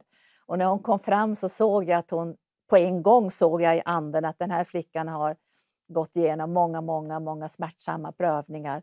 Så jag frågade henne, vad vill du att Jesus ska göra, sa jag, i ditt liv. Hon såg ut som hon hade tagit droger också. Och så sa hon så här, jag vill att Jesus ska operera mig. Jag tänkte, gode Gud, måste du verka Jesus? Så jag la handen på henne och så kände jag att det var väldigt stängt. Det var flera murar på insidan av övergrepp och våld och våldtäkter och mörker. Så jag sa Jesus sa Tyssa, hur ska jag kunna nå in i den här flickans liv? Och så sa jag, Herre ge mig ett profetord. Och så fick jag ett ord som jag talade in i hennes liv som blev som en öppning. Och i ett enda ögonblick så började hon bara skrika och gråta och bara föll till golvet i den här stora kyrkan. Och folk sprang ju fram och började lägga händerna på henne och liksom låta kärleken flöda. Och hon låg kanske där en halvtimme. Och jag brukar alltid fråga efteråt, hur, hur känns det nu? Vad har hänt i ditt liv?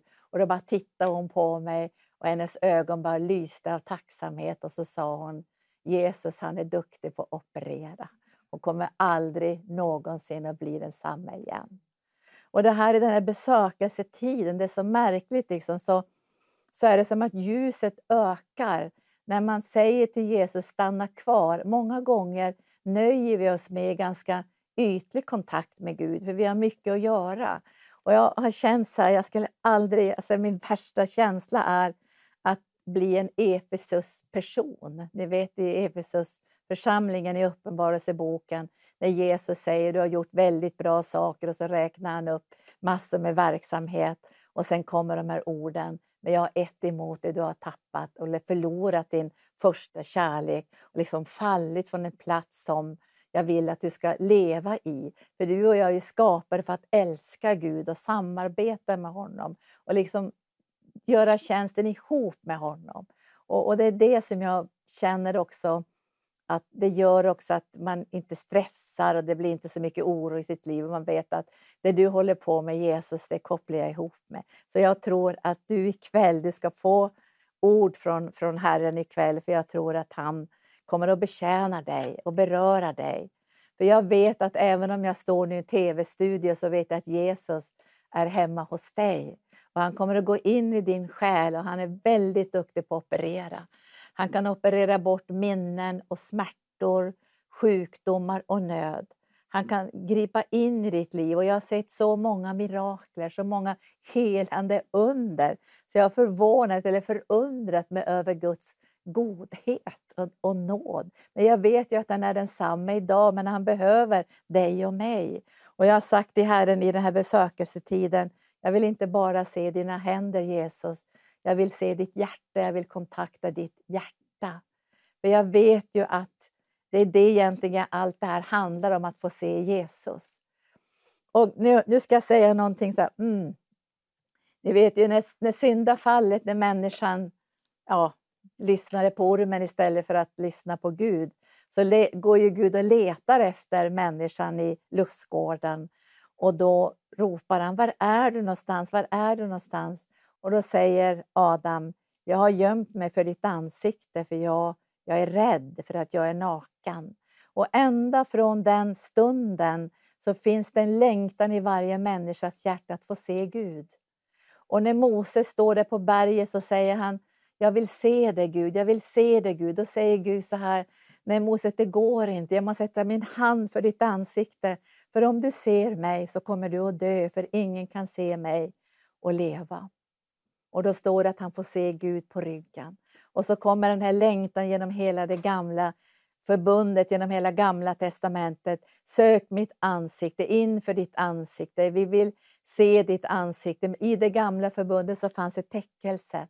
Man kan inte se Gud. Men så kommer Jesus och öppnar en väg in i det allra heligaste genom sitt blod. Så nu kan vi se Gud. Och han kommer att uppenbara sig för oss och vi kommer att bära den här strålglansen av hans härlighet till en sargad värld. Vi kan se Gud.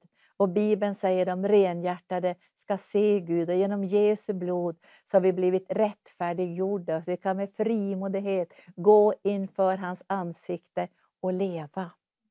Och därför står det, jag ska läsa några bibelställen i Andra Korinthierbrevet kapitel 4, så säger, säger Paulus så här i versen 5. Vi predikar inte oss själva, utan Jesus Kristus som Herren och oss som tjänare för Jesus skull. Gud som sa ljus ska lysa ur mörkret och han har lyst upp våra hjärtan för att kunskapen om Guds härlighet som strålar från Kristi ansikte skall sprida sitt sken.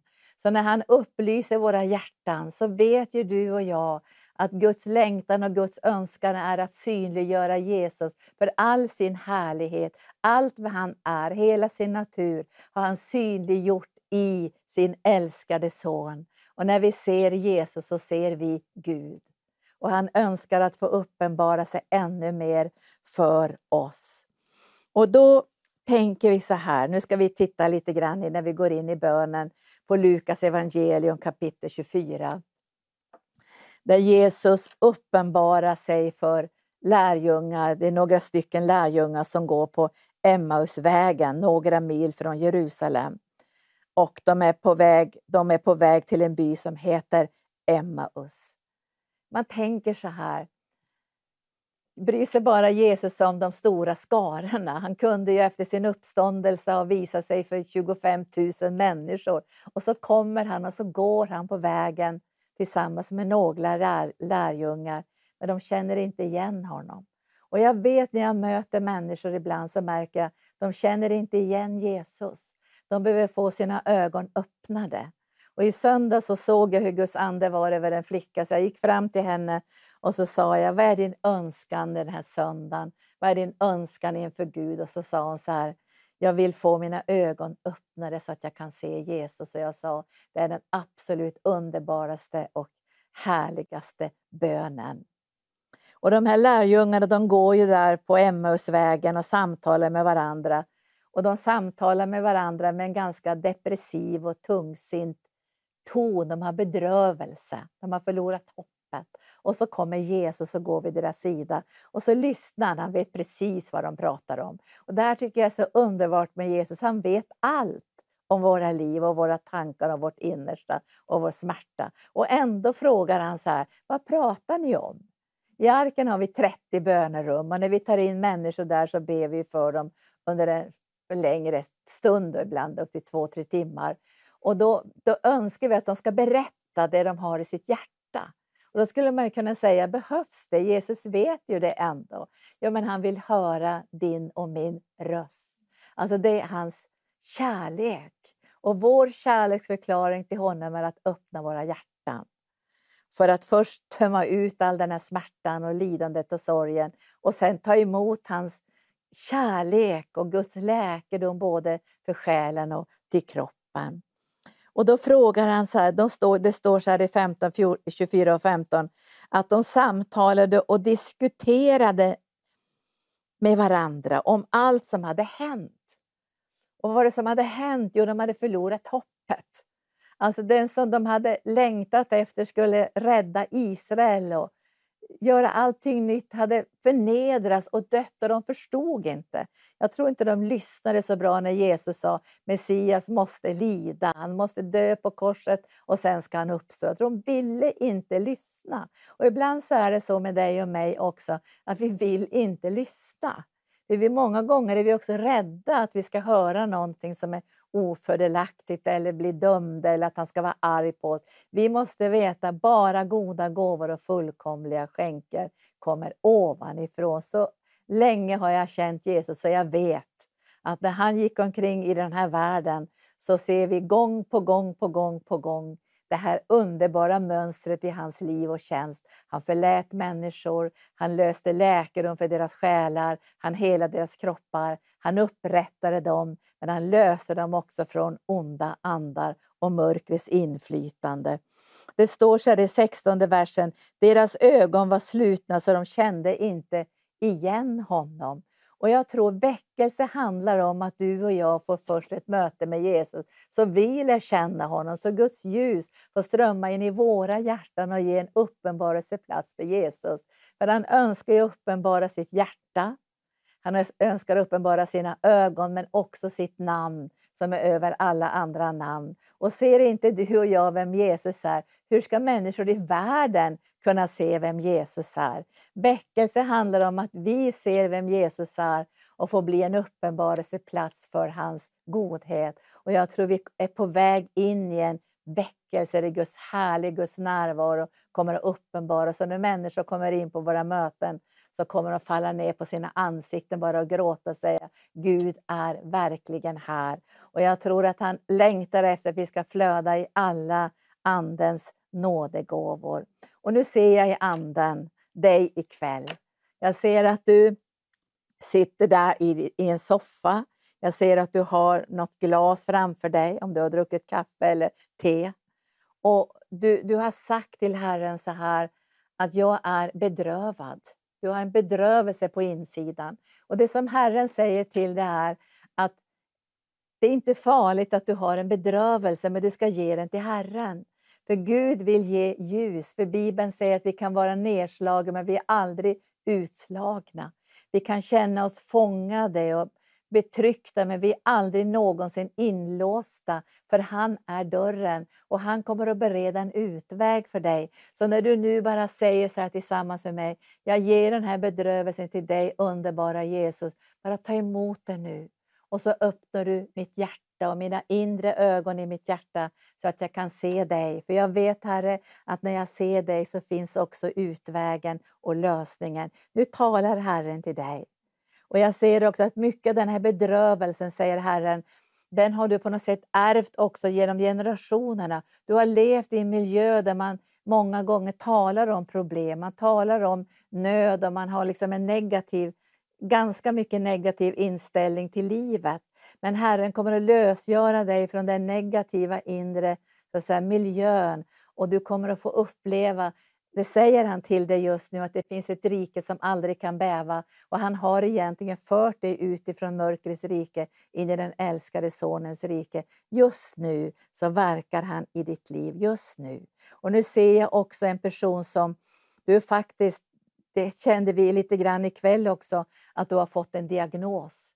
Och du är väldigt rädd när du har fått den här diagnosen och undrar hur det ska gå. Hur det ska gå. Men Herren säger till dig, med, med, med en röst som är fylld med kärlek och barmhärtighet så säger han, mitt älskade barn, jag vill att du ska veta att jag har banat vägen för dig och din framtid och du går inte ensam in i framtiden. Och allt som kommer att möta dig, mitt barn, det har jag redan segrat över. Och Herren säger till dig att nu öppnar han dina inre ögon så att du ser att den här sjukdomen som du har fått den här läkarens besked om, den ligger under Jesu fötter och den är en fotapall. Och nu öppnar han dina ögon så att du ser att du sitter tillsammans med Jesus på Faderns högra sida i regeringsställning tillsammans med honom. Och han säger, var inte rädd. Se mig just nu och se den seger som jag har vunnit för dig. För som, som Herren lät Moses spika fast kopparormen på pålen för att han skulle demonstrera att Satan var besegrad, så är det samma sak för dig, säger Herren, att den sjukdom som du har just nu i din kropp, den är fastspikad på korset. Så nu ska du ta emot, bara säg till Herren, nu tar jag emot och jag ser just nu att den här sjukdomen ligger under dina fötter. Så bestriki, maproso ikosaidia sekeidia sikiria. Och jag löser nu i namnet Jesus, så löser jag mirakelsmörjelsen, jag löser mirakelgåvan med skapande kraft in i ditt liv. Sekeidia, moprasiko sakiria estogoria. Och jag befaller den här sjukdomen att böja sig nu i det namn som är över alla andra namn. Och nu kommer den heliga ande. Jag ser också någon av er här som har du har fått också en diagnos. Jag, jag tror att det är en bipolär, någonting som, som är obalans i ditt känsloliv med prestoki. Och jag ser att det här har sin port och sin öppning i saker som har skett i din barndom. Men Herren är mäktig att gå in i din barndom. Han är inte bunden till tid och rum. Och när du öppnar ditt hjärta nu så följer Jesus dig in i din barndom genom den helige Ande. Och så helar han det här minnet som har plågat dig just nu. Prasiko, eprokasostro am oma i esikiria. Kom helige Ande med din underbara närvaro nu. Och så löser du in isiki, isiki. Jag ser att att det finns en smärta, ett övergrepp som har skett i ditt liv. Massiprosostia. Och jag ser att Herrens ande, hans kärleksfulla hand rör också vid din kropp nu. Det är som en, en himmelsk beröring som helar dig också från all den här smutsen och känslan av som du känner som att du har varit värdelös på grund av att du blivit behandlad på ett sånt negativt sätt, så helar Herren också minnet i din kropp. Så säger den helige Ande. Tack Jesus. De öppnar sina hjärtan här i Lukas 24 och berättar olika saker som de har varit oroliga över och all den besvikelse och hopplöshet. då börjar Jesus ett underbart bibelstudium. Och skulle du vilja gå på bibelskolan Jesus helar och upprättar så kan jag lova dig att du ska få ett helårs bibelstudium. Där vi kommer att gå igenom så mycket som Jesus gick igenom med lärjungarna på Emmausvägen när han börjar uppenbara genom hela Gamla testamentet vad det stod om honom. Och det som hände då var att deras hjärtan började brinna. Jag önskar att när du möter Jesus i ordet ska ditt hjärta börja brinna så att du ska få känna att det här är på riktigt. Det här är inte bara en berättelse för 2000 år sedan. Det här är på riktigt. Han lever idag och han älskar dig. Han både kan och vill hela och han har burit alla dina sjukdomar. Och det som lärjungarna säger när de har mött honom där på Emmausvägen när han berättar om allt som står om honom i skrifterna, då säger de det som jag önskar att du ska säga nu. För jag tror det kommer tider när Gud kommer att kalla dig närmare sitt hjärta. Då säger lärjungarna, stanna kvar hos oss, stanna kvar hos oss. Och där att få stanna i hans närvaro, det är så underbart. Men jag vill säga till dig att det är svårt att be fem, sex, sju timmar, för då kan du ta lite underbar lovsång som som hjälper dig att fokusera. och Så säger du Jesus, jag vill se dig, uppenbara dig. Och så kommer den här härliga uppenbarelse, nåden från Guds hjärta där du får se Jesus på ett andligt sätt och han uppenbarar sig för dig. Och nu står det, när han låg till bords med dem tog han brödet och tackade Gud och så bröt han det och så gav han det åt lärjungarna. Då öppnades deras ögon och de kände igen honom. När du känner igen honom, då kommer alla lögner, all besvikelse, allt som liksom har grumlat in kan man säga gudsbild, för Gud är ju ingen bild egentligen, men man kan ändå prata på det sättet. Men när han bryter brödet, då vet du att du är förbund med honom, du har ett himmelskt medborgarskap, barnens bröd tillhör dig. Och den här kananeiska kvinnan som du kanske har läst om som inte tillhörde det judiska folket och Jesus hade kommit till det judiska folket för att sen hans nåd skulle flöda efter korset till alla folk över hela jorden. Men den här kvinnan tillhör inte det judiska folket och förbundet, men hon har en flicka som är svårt plågad av en ond ande. Och så säger hon till Jesus, förbarma dig över mig för min dotter plågas svårt av en ond ande. Och Jesus är tyst. Och sen säger han till henne, så här, jag har inte kommit till några andra än till, till eh, judiska folket och jag kan inte ge brödet till några andra. Och då säger den här kvinnan, ja men det behöver du inte göra Jesus, jag kan ta några smulor som ligger på golvet. Och då fick hon den här nåden. Hon tog en bit av det här brödet. Och det finns så mycket kraft och så mycket härlighet i varje bit av brödet. För att nu jag bryter brödet så är det Jesu liv som vi får del i. Han gav sig själv i döden. Han bar alla sjukdomar, all smärta, allt lidande. För när du och jag bryter brödet så får vi se honom att han har den här läkedomen som strömmar också genom hans sår. Nu ser jag precis med proson och kaide och jag ser en, en demonisk kraft och en plåga. Jag ser dig just nu som ha tankebyggnader. Varje dag så plågas du av tankebyggnader, negativa tankar om dig själv som gång på gång gör att du känner det här självföraktet. Herren han säger till dig att det här självföraktet kommer inte ifrån honom. Det är inte han som lägger det på dig och dömer dig. Det här kommer från mörkrets makter. För oss Jesus finns det ingen fördömelse, ingen anklagelse.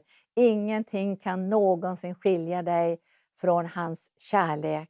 Och den här kraften som verkar så negativt i ditt liv är en demonisk kraft. Och Jesus befriade så många människor från demonisk influens. Och nu bryter jag det här. Nu, nu står vi tillsammans i den heliga Ande.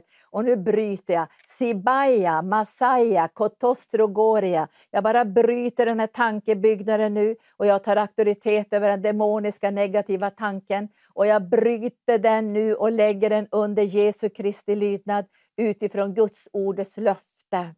Att vi kan ta auktoritet med de vapen vi har fått från himlen och besegra och bryta ner alla negativa tankar och tankebyggnader och göra dem till lydiga fångar hos Jesus. Masoki eprokoria. Nu löser jag dig i namnet Jesus från den här demoniska influensen. Och från denna stund, säger Herrens ande, så kommer jag lägga mina tankar i ditt sinne. Och du kommer få höra min älskade son, hur älskad och dyrbar du är i mina ögon.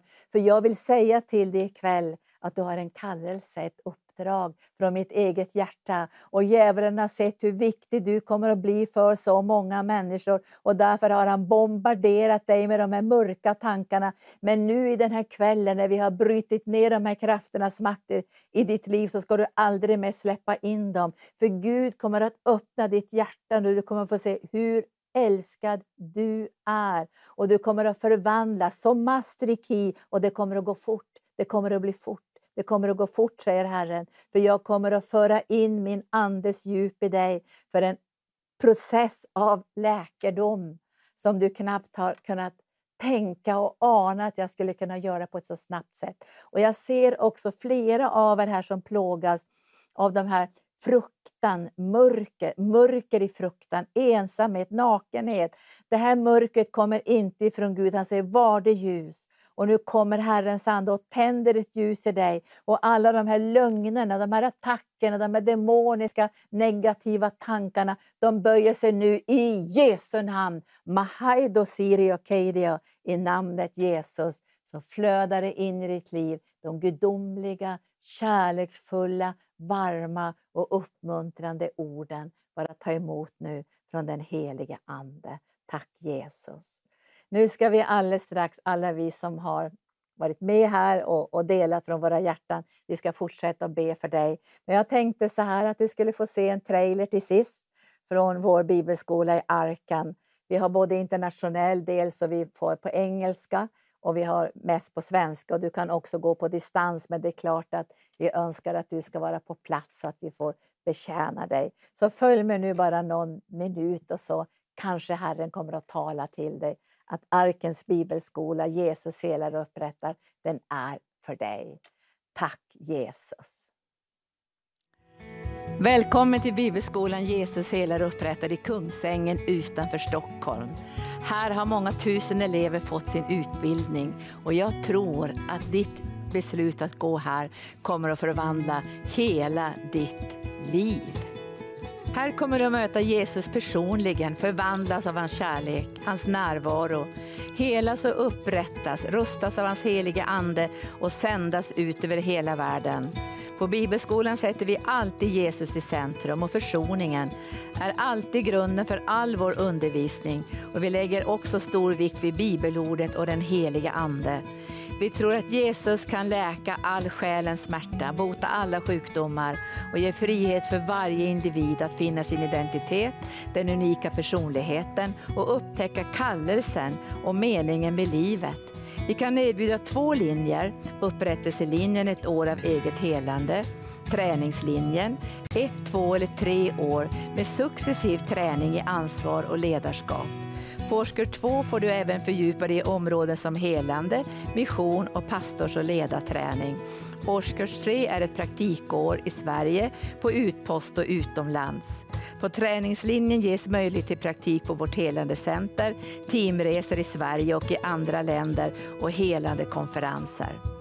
Olika tillval finns även som plusprogrammet för upprättelselinjen, tillval som lovsång, men även Identity ungdomsprogrammet för de som är mellan 18 och 25 år. Här får du vara med i en levande församling med Jesus i centrum. Och vi har också skola och förskola, så tveka inte och kom hit med hela familjen. På Bibelskolan bjuder vi in lärare och predikanter från stora delar av världen som inspirerar och undervisar i olika ämnen.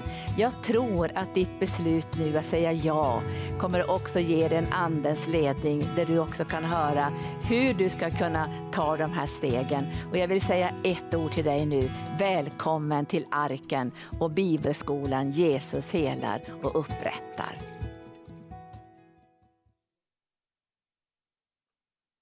Jag hoppas att du kan säga ja innan du frågar hur.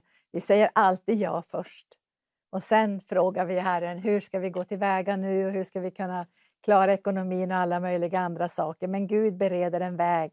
När han kallar så finns det alltid en utväg och möjligheter när vi har gett vårt gensvar till Herren. Nu ska vi ta upp kvällens kärleksgåva till Vision Sverige och att få ge till, till ett arbete som vill föra ut evangelium till många människor utöver Norden så vill man ju bli delaktig, eller hur? delaktighet är ju någonting som vi egentligen älskar, att få bli så att säga, partner eller koppla ihop med det som Gud har på sitt hjärta. För att då händer det någonting, vi får del också av fruktan. Och jag ska läsa ifrån Filipperbrevet 4, så, så, så ser man här Paulus, han, han är så otroligt ödmjuk så att han, när han har jättestora behov så säger han ändå så här att jag söker inte själva gåvan utan jag söker att ni ska få en riklig frukt av gåvan ni ger. Och därför kan jag säga till dig ikväll att när du sår in i Vision Sverige så kommer du att få en riklig gåva också in i ditt eget liv. För det här är något som Gud längtar efter att få välsigna oss. För när vi gör oss delaktiga i det som han har på sitt hjärta, att föra ut sin kärlek och evangeliets kraft in i människors liv, så finns det alltid en, en, en öppning in i våra egna liv. Och som vi hörde Jennifer säga att det, det är saligare att ge än att få. Och sen säger Paulus här, han säger så här, han säger att den här gåvan som nu de har tagit emot är en ljuvlig doft, ett välbehagligt offer som Gud tar emot med glädje. Så varje gång jag ger och när du ger så ger vi till Gud. Fast den vi ger ikväll till Vision Sverige så ger vi till Gud. För vi tror att Gud har fött den här platsen. Gud har initierat, Gud har en mönsterbild och en plan för just den här så att säga, visionen i Vision Sverige.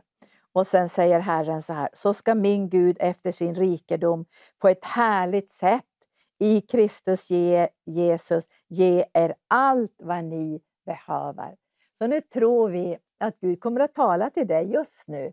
Och du kommer att höra en summa. Jag är helt övertygad om att det finns en summa som Herren har i himlen just för dig. En del av er kommer att höra en stor summa, andra kommer att höra en mindre summa. För Gud vet din livssituation och din ekonomi. Men det kommer att bli en välbehaglig doft och du kommer att känna den här doften. För Gud han älskar en glad givare. Och det blir en, en när du ger så blir det också en öppning i ditt liv för Guds härlighet att kunna välsigna dig. Så lyssna nu bara så här. Vad vill Gud att jag ska ge? Han älskar en glad givare och jag får delaktighet i hans drömmar, hans tankar och hans planer. Så kom nu helige Ande och så välsignar du alla som ger ikväll. Bara öppna himlens fönster. Näps alla gräsbitare och gräsgnagare och gräsätare och låt din härlighet strömma in i alla deras liv som just nu kopplar ihop med ditt hjärta och stödjer det här uppdraget som Vision Sverige har. Kom helige Ande med din närvaro och din kärlek. I Jesu Kristi namn. Amen. Nu är du välsignad, eller hur? Nu har du lyssnat och så sänder du in dina pengar och sen ska du förvänta dig nu att Herren ska beröra dig. Alltså du får förvänta dig det, att det ska komma in medel i ditt liv för att du ska kunna göra ännu större så att säga, en, bli en ännu större och mera vidgad kanal för att kunna ge. Och Bibeln säger att vi ska få vad vi behöver och ännu mer för att kunna ge till allt gott verk. Så Gud välsigne dig och ta emot nu också välsignelsen från Jesu hjärta. Tack Jesus. Amen. Det är så härligt att vi kan få ha en sån här kväll som vi har här på Vision Sverige nu med fantastiska talare som är med och talar ifrån hjärtat och bara direkt ifrån det som Herren har lagt ner. Jag vill ännu en gång bara tacka er att ni har tagit er tid för att vara här med oss. Eh, vi är, eh, nu börjar närma oss kvällens slut helt enkelt nu också. Eh, och då så avslutar vi alltid kvällen med att be för våra tittare, alla bönämnen som skickas in. Eh, så vi vill ta en liten stund i det här med att bara be för er. Så att, ska vi se här, om vi kan eh, ta fram lite bönämnen men också i Doxia där om vi kan ha lite utav den här stilla instrumentala lovsången bakom. Tack Jesus. Tack Herre. Tack Jesus. Amen. Så medan vi ber här så kan du skicka in eh, dina böneämnen eh, på Facebook eller på mejlen så kan vi läsa dem. Då har vi en person som heter Sven Andersson eh, som säger eh, om vi kan be, undrar om vi kan be för eh, hans högra axel som har skadat i en fall i trappa. Tack Jesus. Ja. Mm. Du bara stannar upp inför Herren en liten stund. Och så. Låter du Guds kärlek flöda in i ditt liv. Nu ber vi dig heliga Ande att han ska få se dig Jesus. Och se såren i dina händer och få en visshet på insidan att helande tillhör honom. Så kom nu heliga Ande och sen låter du Jesu hand läggas på hans axel i namnet Jesus. Nu löser vi ut ett skapande mirakel. Bara lägg handen nu på din axel. För nu löser vi ut ett skapande mirakel i namnet Jesus. Kom heliga Ande, bara träng in i denna axel nu med fullständig hälsa. I Jesu Kristi Nazarens namn så säger jag, bli helad i namnet Jesus. Så kan du röra på din arm nu och så kommer den heliga Ande nu att lösgöra dig från den här smärtan. I Jesu namn. Amen. Vi har eh, en person som heter Monica Ortega eh, som säger så här om vi kan eh, Greta vill att ni beder för hennes bror som har mycket dåliga lungor. Som har, liksom behöver syrgas både dag och natt. Mm. Vi kan ta det sen. Mm. Mm.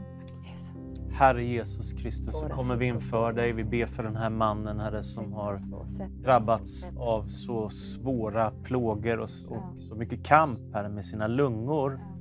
Vi vill be i Jesu Kristi Nazarens namn om helande och läkedom och upprättelse för honom. Kom heliga Förbarma dig över den här mannen. Herre Jesus Kristus. Vi ber verkligen, Herre, att du ska låta himmelens krafter förlösas i hans liv, Herre. Och vi ber om läkedom, vi ber om helande, vi ber om ett mirakel. Herre. Vi kan inte göra det, men du kan göra det, Herre. Och därför så ber vi att du skulle röra ikväll vid denna man, Herre. Låt någonting ske som förvandlar hans liv, Herre Jesus. Vi ber om Åh, vi tackar om att han ska få bli Jesus. Återställd, Jesus. upprättad, läkt och botad i Jesu namn, Herre. Det är vår bön, Herre. Därför ropar vi till dig ikväll här om ett ingripande från himlen, Herre. Mm. Förlös himmelrikets krafter, Herre. Gud, och och gör ett mirakel, Herre. Det är min bön. Förbarma dig över denne man, Herre. Tack Jesus. Tack för att du hör bön. Tack Jesus. Fyller honom med din Åh, bara kraft och kom, glädje. Vi ber om det i Jesu Kom, Ande. Amen. Amen. Vi ser också att Herren vill att du ska få ett fördjupat böneliv också. Att du, det här, om du har tungotalet ska du be att Herren förnyar det. Och har du inte tungotal ska du ta emot den gåvan ifrån Herren ikväll. Amen. Att du får den här förnyelsen i, ditt, i din bön så att du kan upprätthålla den här tacksägelsen nu över läkedom som har strövat, strömmat in i ditt liv. I Jesu namn. Tack Jesus.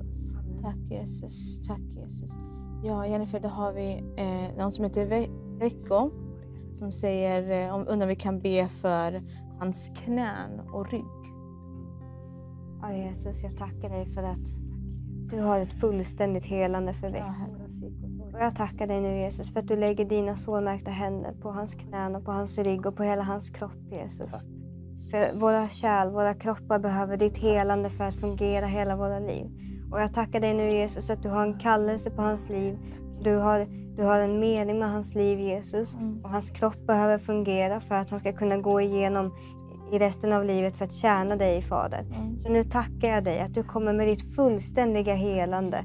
I den här smärtan som har varit i knäna och den här påfrestningen på ryggen så tackar jag dig Jesus Mm. att du kommer med din värme och ditt helande och att du just nu lägger händerna på hans rygg och händerna på hans knän Jesus. Och jag tackar dig att du helar hans kropp just nu och du sprider den här värmen i hela kroppen och du reser upp hans kropp Jesus. Du reser upp hans lemmar så att de kan tjäna dig Jesus precis så länge som de ska.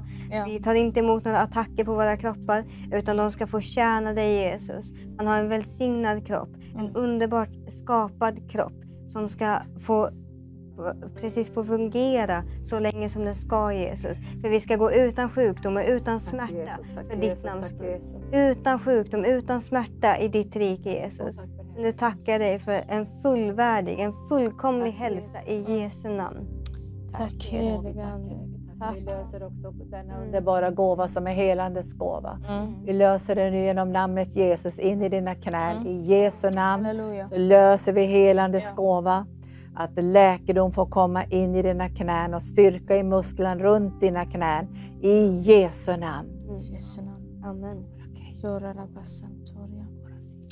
Tack Jesus. Vi har en syster som heter Anita som säger eh, Bed för mig, jag har fallit och slått mig. Eh, slått benet är väldigt ont, är väldigt ont då. Eh, som jag kan läsa här, en norsk syster. Så vi vill bara be för dig nu Anita. Vi bara ber just nu om att. Herrens värme bara ska vidröra just nu ditt ben där du har ont. Kom heliga Vi bara tackar dig heliga Och kom Ande, heliga Ande.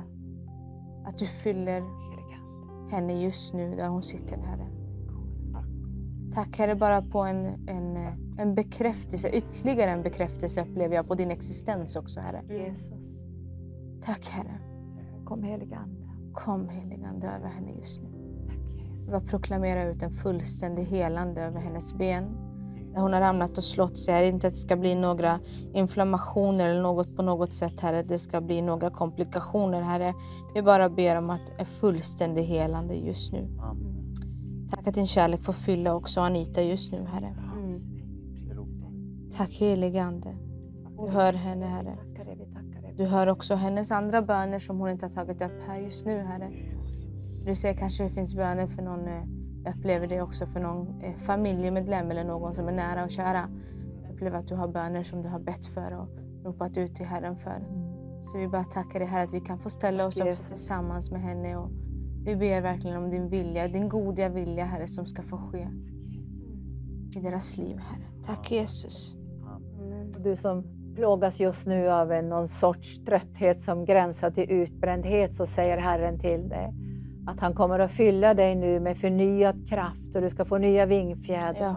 och kunna färdas framåt utan att bli trött. Så nu kommer den heliga Ande och på ett övernaturligt sätt bara stärker din själ, dina Mm. tankar, din vilja och dina känslor och fyller din kropp med förnyad styrka. Mm. Kom heliga Ande, nu tar du bara emot. Du tar bara ta emot nu. För det här är övernaturligt, det har inte med Mm. ålder att göra, det har inte att göra med någonting naturligt. Utan nu kommer den heliga Ande över dig med kraft från höjden. Så Mm. kom heliga Ande nu, den trötte ska få ny kraft. Och du förökar den modlöses styrka. Så vi kan jaga framåt och springa framåt och gå framåt in mot framtiden Mm. utan att bli trötta. Och tack heliga Ande, för nu verkar Gud starkt i dig i Jesu namn. Mm. Tack Jesus. Halleluja. Halleluja. Vi har Teresa som, som frågar kan vi be för eh, hennes dotter som har blivit sjuk med feber eh, och att hon ska bli frisk och kunna sova på natten. Och den som vill ta det får ta det. Mm. Herre Jesus Kristus. Gud, så ber vi för detta bönämne, Herre. Mm. Vi ber för den här dottern, Herre, som Ja. behöver ett helande i sin kropp, Herre. Vi ber för denna feber, att den ska vika, Herre, och att hälsa ska komma tillbaka, Herre. Och att hon får bli helt återställd och helt frisk. Det är verkligen vår bön, Herre. Du vet hur tufft det kan vara när barnen inte är friska, Herre, och när, när livet är, är riktigt tufft. Så därför så ropar vi till dig här om ett ingripande från himlen, Herre. Förbarma dig över denna flicka, Herre. Mm. Och låt henne få full hälsa i sin Ja, kropp, Herre. Återställ allt som behöver återställas, Herre Jesus Kristus. Mm. Hör våra böner, hör våra rop, Herre. Och förändra omständigheter. Grip in och gör under, Herre. Det är vår bön, Herre. Halleluja. Vi ber att hon ska få sova på nätterna, Herre, och inte ligga Ja. vaken, inte vara orolig, Mm. inte ångest, Herre. Mm. Utan att hon ska få vara fri i Jesu namn, Ja. Herre. Kunna sova gott, vara frisk och må bra, Herre. Det är vår bön, Jesus. Herre. Tack för att du hör oss när vi ber och du vill svara och förändra omständigheter. Mm. Amen. Tack kära Jesus. Amen. Eh, Diana Nordström eh, undrar om vi kan be om ett mirakelhelande för Jenny som har ALS och säger tack Jesus redan innan att hon är... Mm. Ja.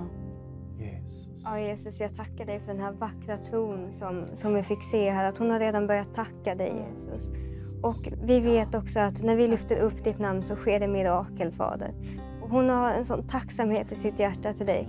Och Och jag vill lyfta upp den här tacksamheten. Bara välsigna den. Bara det ska skapa en ingång i ditt liv.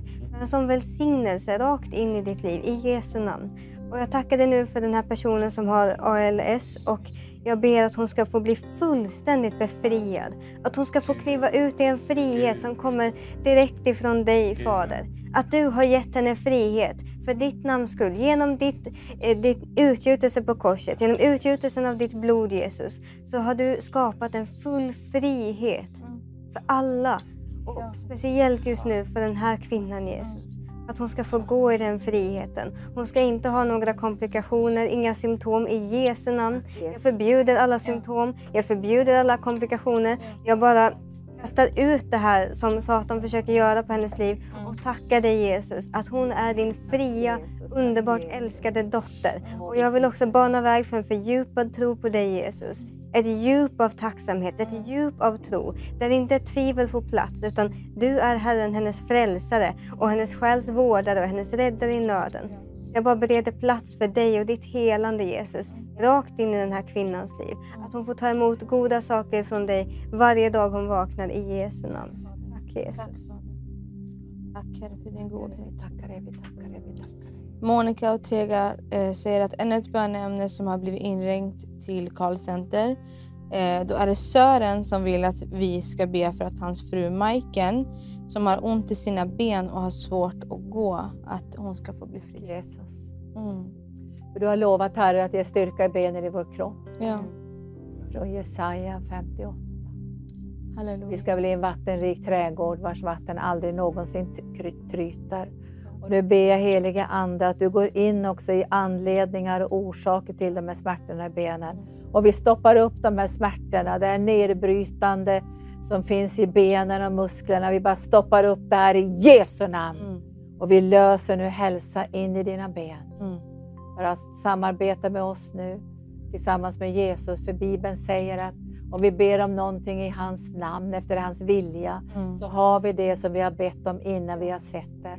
Och därför kan vi gå över i tacksägelse nu. Tack Halleluja. Herre för läkedom och styrka i de här benen utifrån ditt löfte. Mm. Vi vet Herre att, att all ångest och oro och bitterhet och sånt tar bort märgen ur benen. Men du har sagt Herre att ett glatt hjärta är märg i benen. Så kom heliga Ande nu och fyll hennes hjärta med Mm. glädje i namnet Jesus. Amen. Tack Jesus. Tack kära Jesus. Halleluja. Vi har också ett eh, böneämne från eh, Rydberg som säger eh, om vi snälla kan be för min bostadssituation, att Gud leder mig rätt med vänliga hälsningar Rai. Mm. Herre, vi ber också för den här personen som Ja. antagligen är någon form av val framöver, Herre, hur det ska ordna sig med bostad eller om det är någon slags kris, att det inte finns pengar eller, eller att det är oli- olika typer av svårigheter, Herre. Så bara ber jag, Herre, om en lösning på de här problemen, Herre. Om det saknas pengar så ber jag om ekonomisk välsignelse. Om det är något stort val som ligger framför här och vilken typ av bostad som den här personen ska Mm. ta så ber jag också här om vägledning från dig Gud så att det bästa blir det som blir valet Herre. Ja, herre. Vi bara ber om välsignelse och, och eh, gudomlig nåd över den här personen och tydlig vägledning från himlen Herre Mm. om det som ligger framför Herre. Och jag ber att oavsett hur läget är att du ska förse med ekonomisk välsignelse så att det finns de resurser som behövs för bostad och för hem Herre. Bara välsigna den här personen Herre och tack för att du har omsorg om nära och kära Herre och du ska hjälpa Herre och höra och leda, vägleda, ge profetisk klarsyn och förse Herre med himmelska resurser Herre. I Jesu namn. Amen. Tack kära Jesus. Halleluja. Vi har en ett böneämne här som eh, Tundi ber om att eh, bed gärna eh, ha smärta i längdrygg som knäckt och går ner ut i benen. Föll baklänges, slagit sår höft, rygg och bakhuvud och axel. Oj, oj, oj. Ja, Herre. Det finns inget som du inte Jesus. förmår att hela och beröra, Herre. Så jag bara tackar dig just nu. Du ser precis Vad allt det som har blivit skadat av detta, föll, det som han fall, Herre.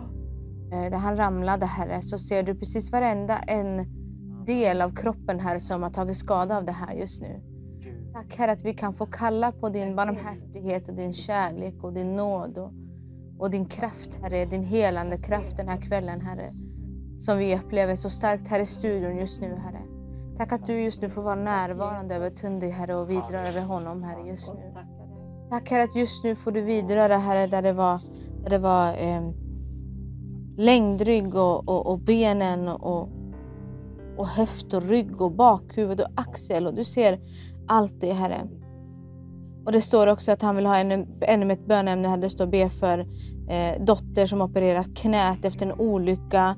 Att, och det har inte fungerat riktigt. Herre, tack helige Ande. När doktorer inte förmår, där sträcker du ut din hand Herre. Här når du ut Herre. Tack Herre för din läkande kraft just nu. Ja, ja. Ser också flera av er här har haft sådana fallolyckor och nu ber jag ser i anden att vi ska be för din bal balansen i era liv. ja. Att det har varit en förvirring eller något i balansen. Det Mm. kan vara något i, något i öronen och kristaller men kan också vara något med blodtryck eller andra saker. Men i namnet Jesus så bara befaller jag nu balansorganet och balansen att bli bättre i din kropp och vi stoppar upp alla dessa attacker av fallolyckor och olyckor i Jesu namn. Och nu lägger du handen på din rygg nu bara och så löser vi mirakelsmörjelsen. Kom heliga Ande, kom med mirakelsmörjelsen och flöda nu in i ryggen, in i benen, in i axlarna, in i skelettet. Kom heliga Ande, kom heliga Ande. Med läkedomen nu i Jesu namn, i Jesu namn. Jag tänkte, Pastor Sam, skulle vilja bara innan vi, vi avslutar kvällens program, vi har bara ungefär en två minuter, skulle bara vilja be ut över alla tittare. Tack Bara en bön just nu så får vi instämma tillsammans med dig. Mm. Ja. Herre Jesus Kristus, nu vill vi bara be om himmelska välsignelser över varenda en som har följt med oss ikväll, Herre. Under en eller flera predikningar och all lovsång, all bön som vi har haft, Herre. Jag vill tala ut din kraft, Herre, din härlighet, ditt liv, din himmelska välsignelse, Herre. Låt den bara få vila över var och en, Herre, som har lyssnat ikväll, Herre, till ditt ord, Herre, och som har varit med i lovsång och tillbedjan och bön, Herre. Och nu ber jag också om fullständig frihet för människor, Herre, som brottas med sitt liv, Herre. Jag ber om hälsa för de som är sjuka. Fader, förbarma dig, Herre. Du som har kraft att läka och hela, gör det, Herre.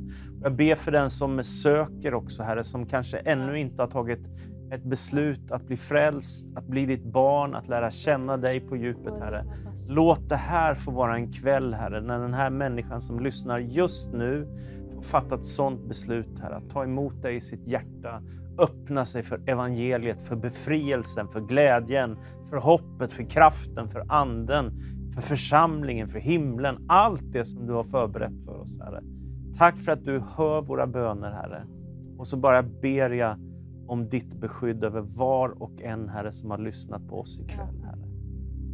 Så jag vill bara uttala också, Herren välsigne dig och bevara dig. Herren låter sitt ansikte lysa över dig och vara dig nådig. Och Herren vänder sitt ansikte till dig i Guds, Faderns, Sonens och den helige Andes namn. Amen. Amen. Amen, amen, amen. Hörni, vilken fantastisk kväll. Ja, det var det här. Fylld av Guds närvaro och fantastisk predikan. Tack ännu en gång att ni kom och tog er tid för att dela här med oss. Jag är så välsignad Amen. att få ha tagit del av den här kvällen. Jag hoppas att du också har varit det. Jag nästan vet det. Om du har följt med den här kvällen så vet jag att du har varit välsignad. Eh, vi, vill inte, vi, kom, vi kommer ju fortsätta som sagt och vi håller ju den här konferensen ända fram till den 7 augusti där det kommer olika predikanter och talare som ska få dela. Eh, så att fortsätt varje kväll och kliv in och stå tillsammans med oss. Eh, som sagt, vi tror verkligen på Herrens beröring i era hem också där ni befinner er. Eh, så vi vill ännu en gång tacka för oss här ikväll och eh, Gud välsigna er. Då säger vi så. Så ses vi snart igen.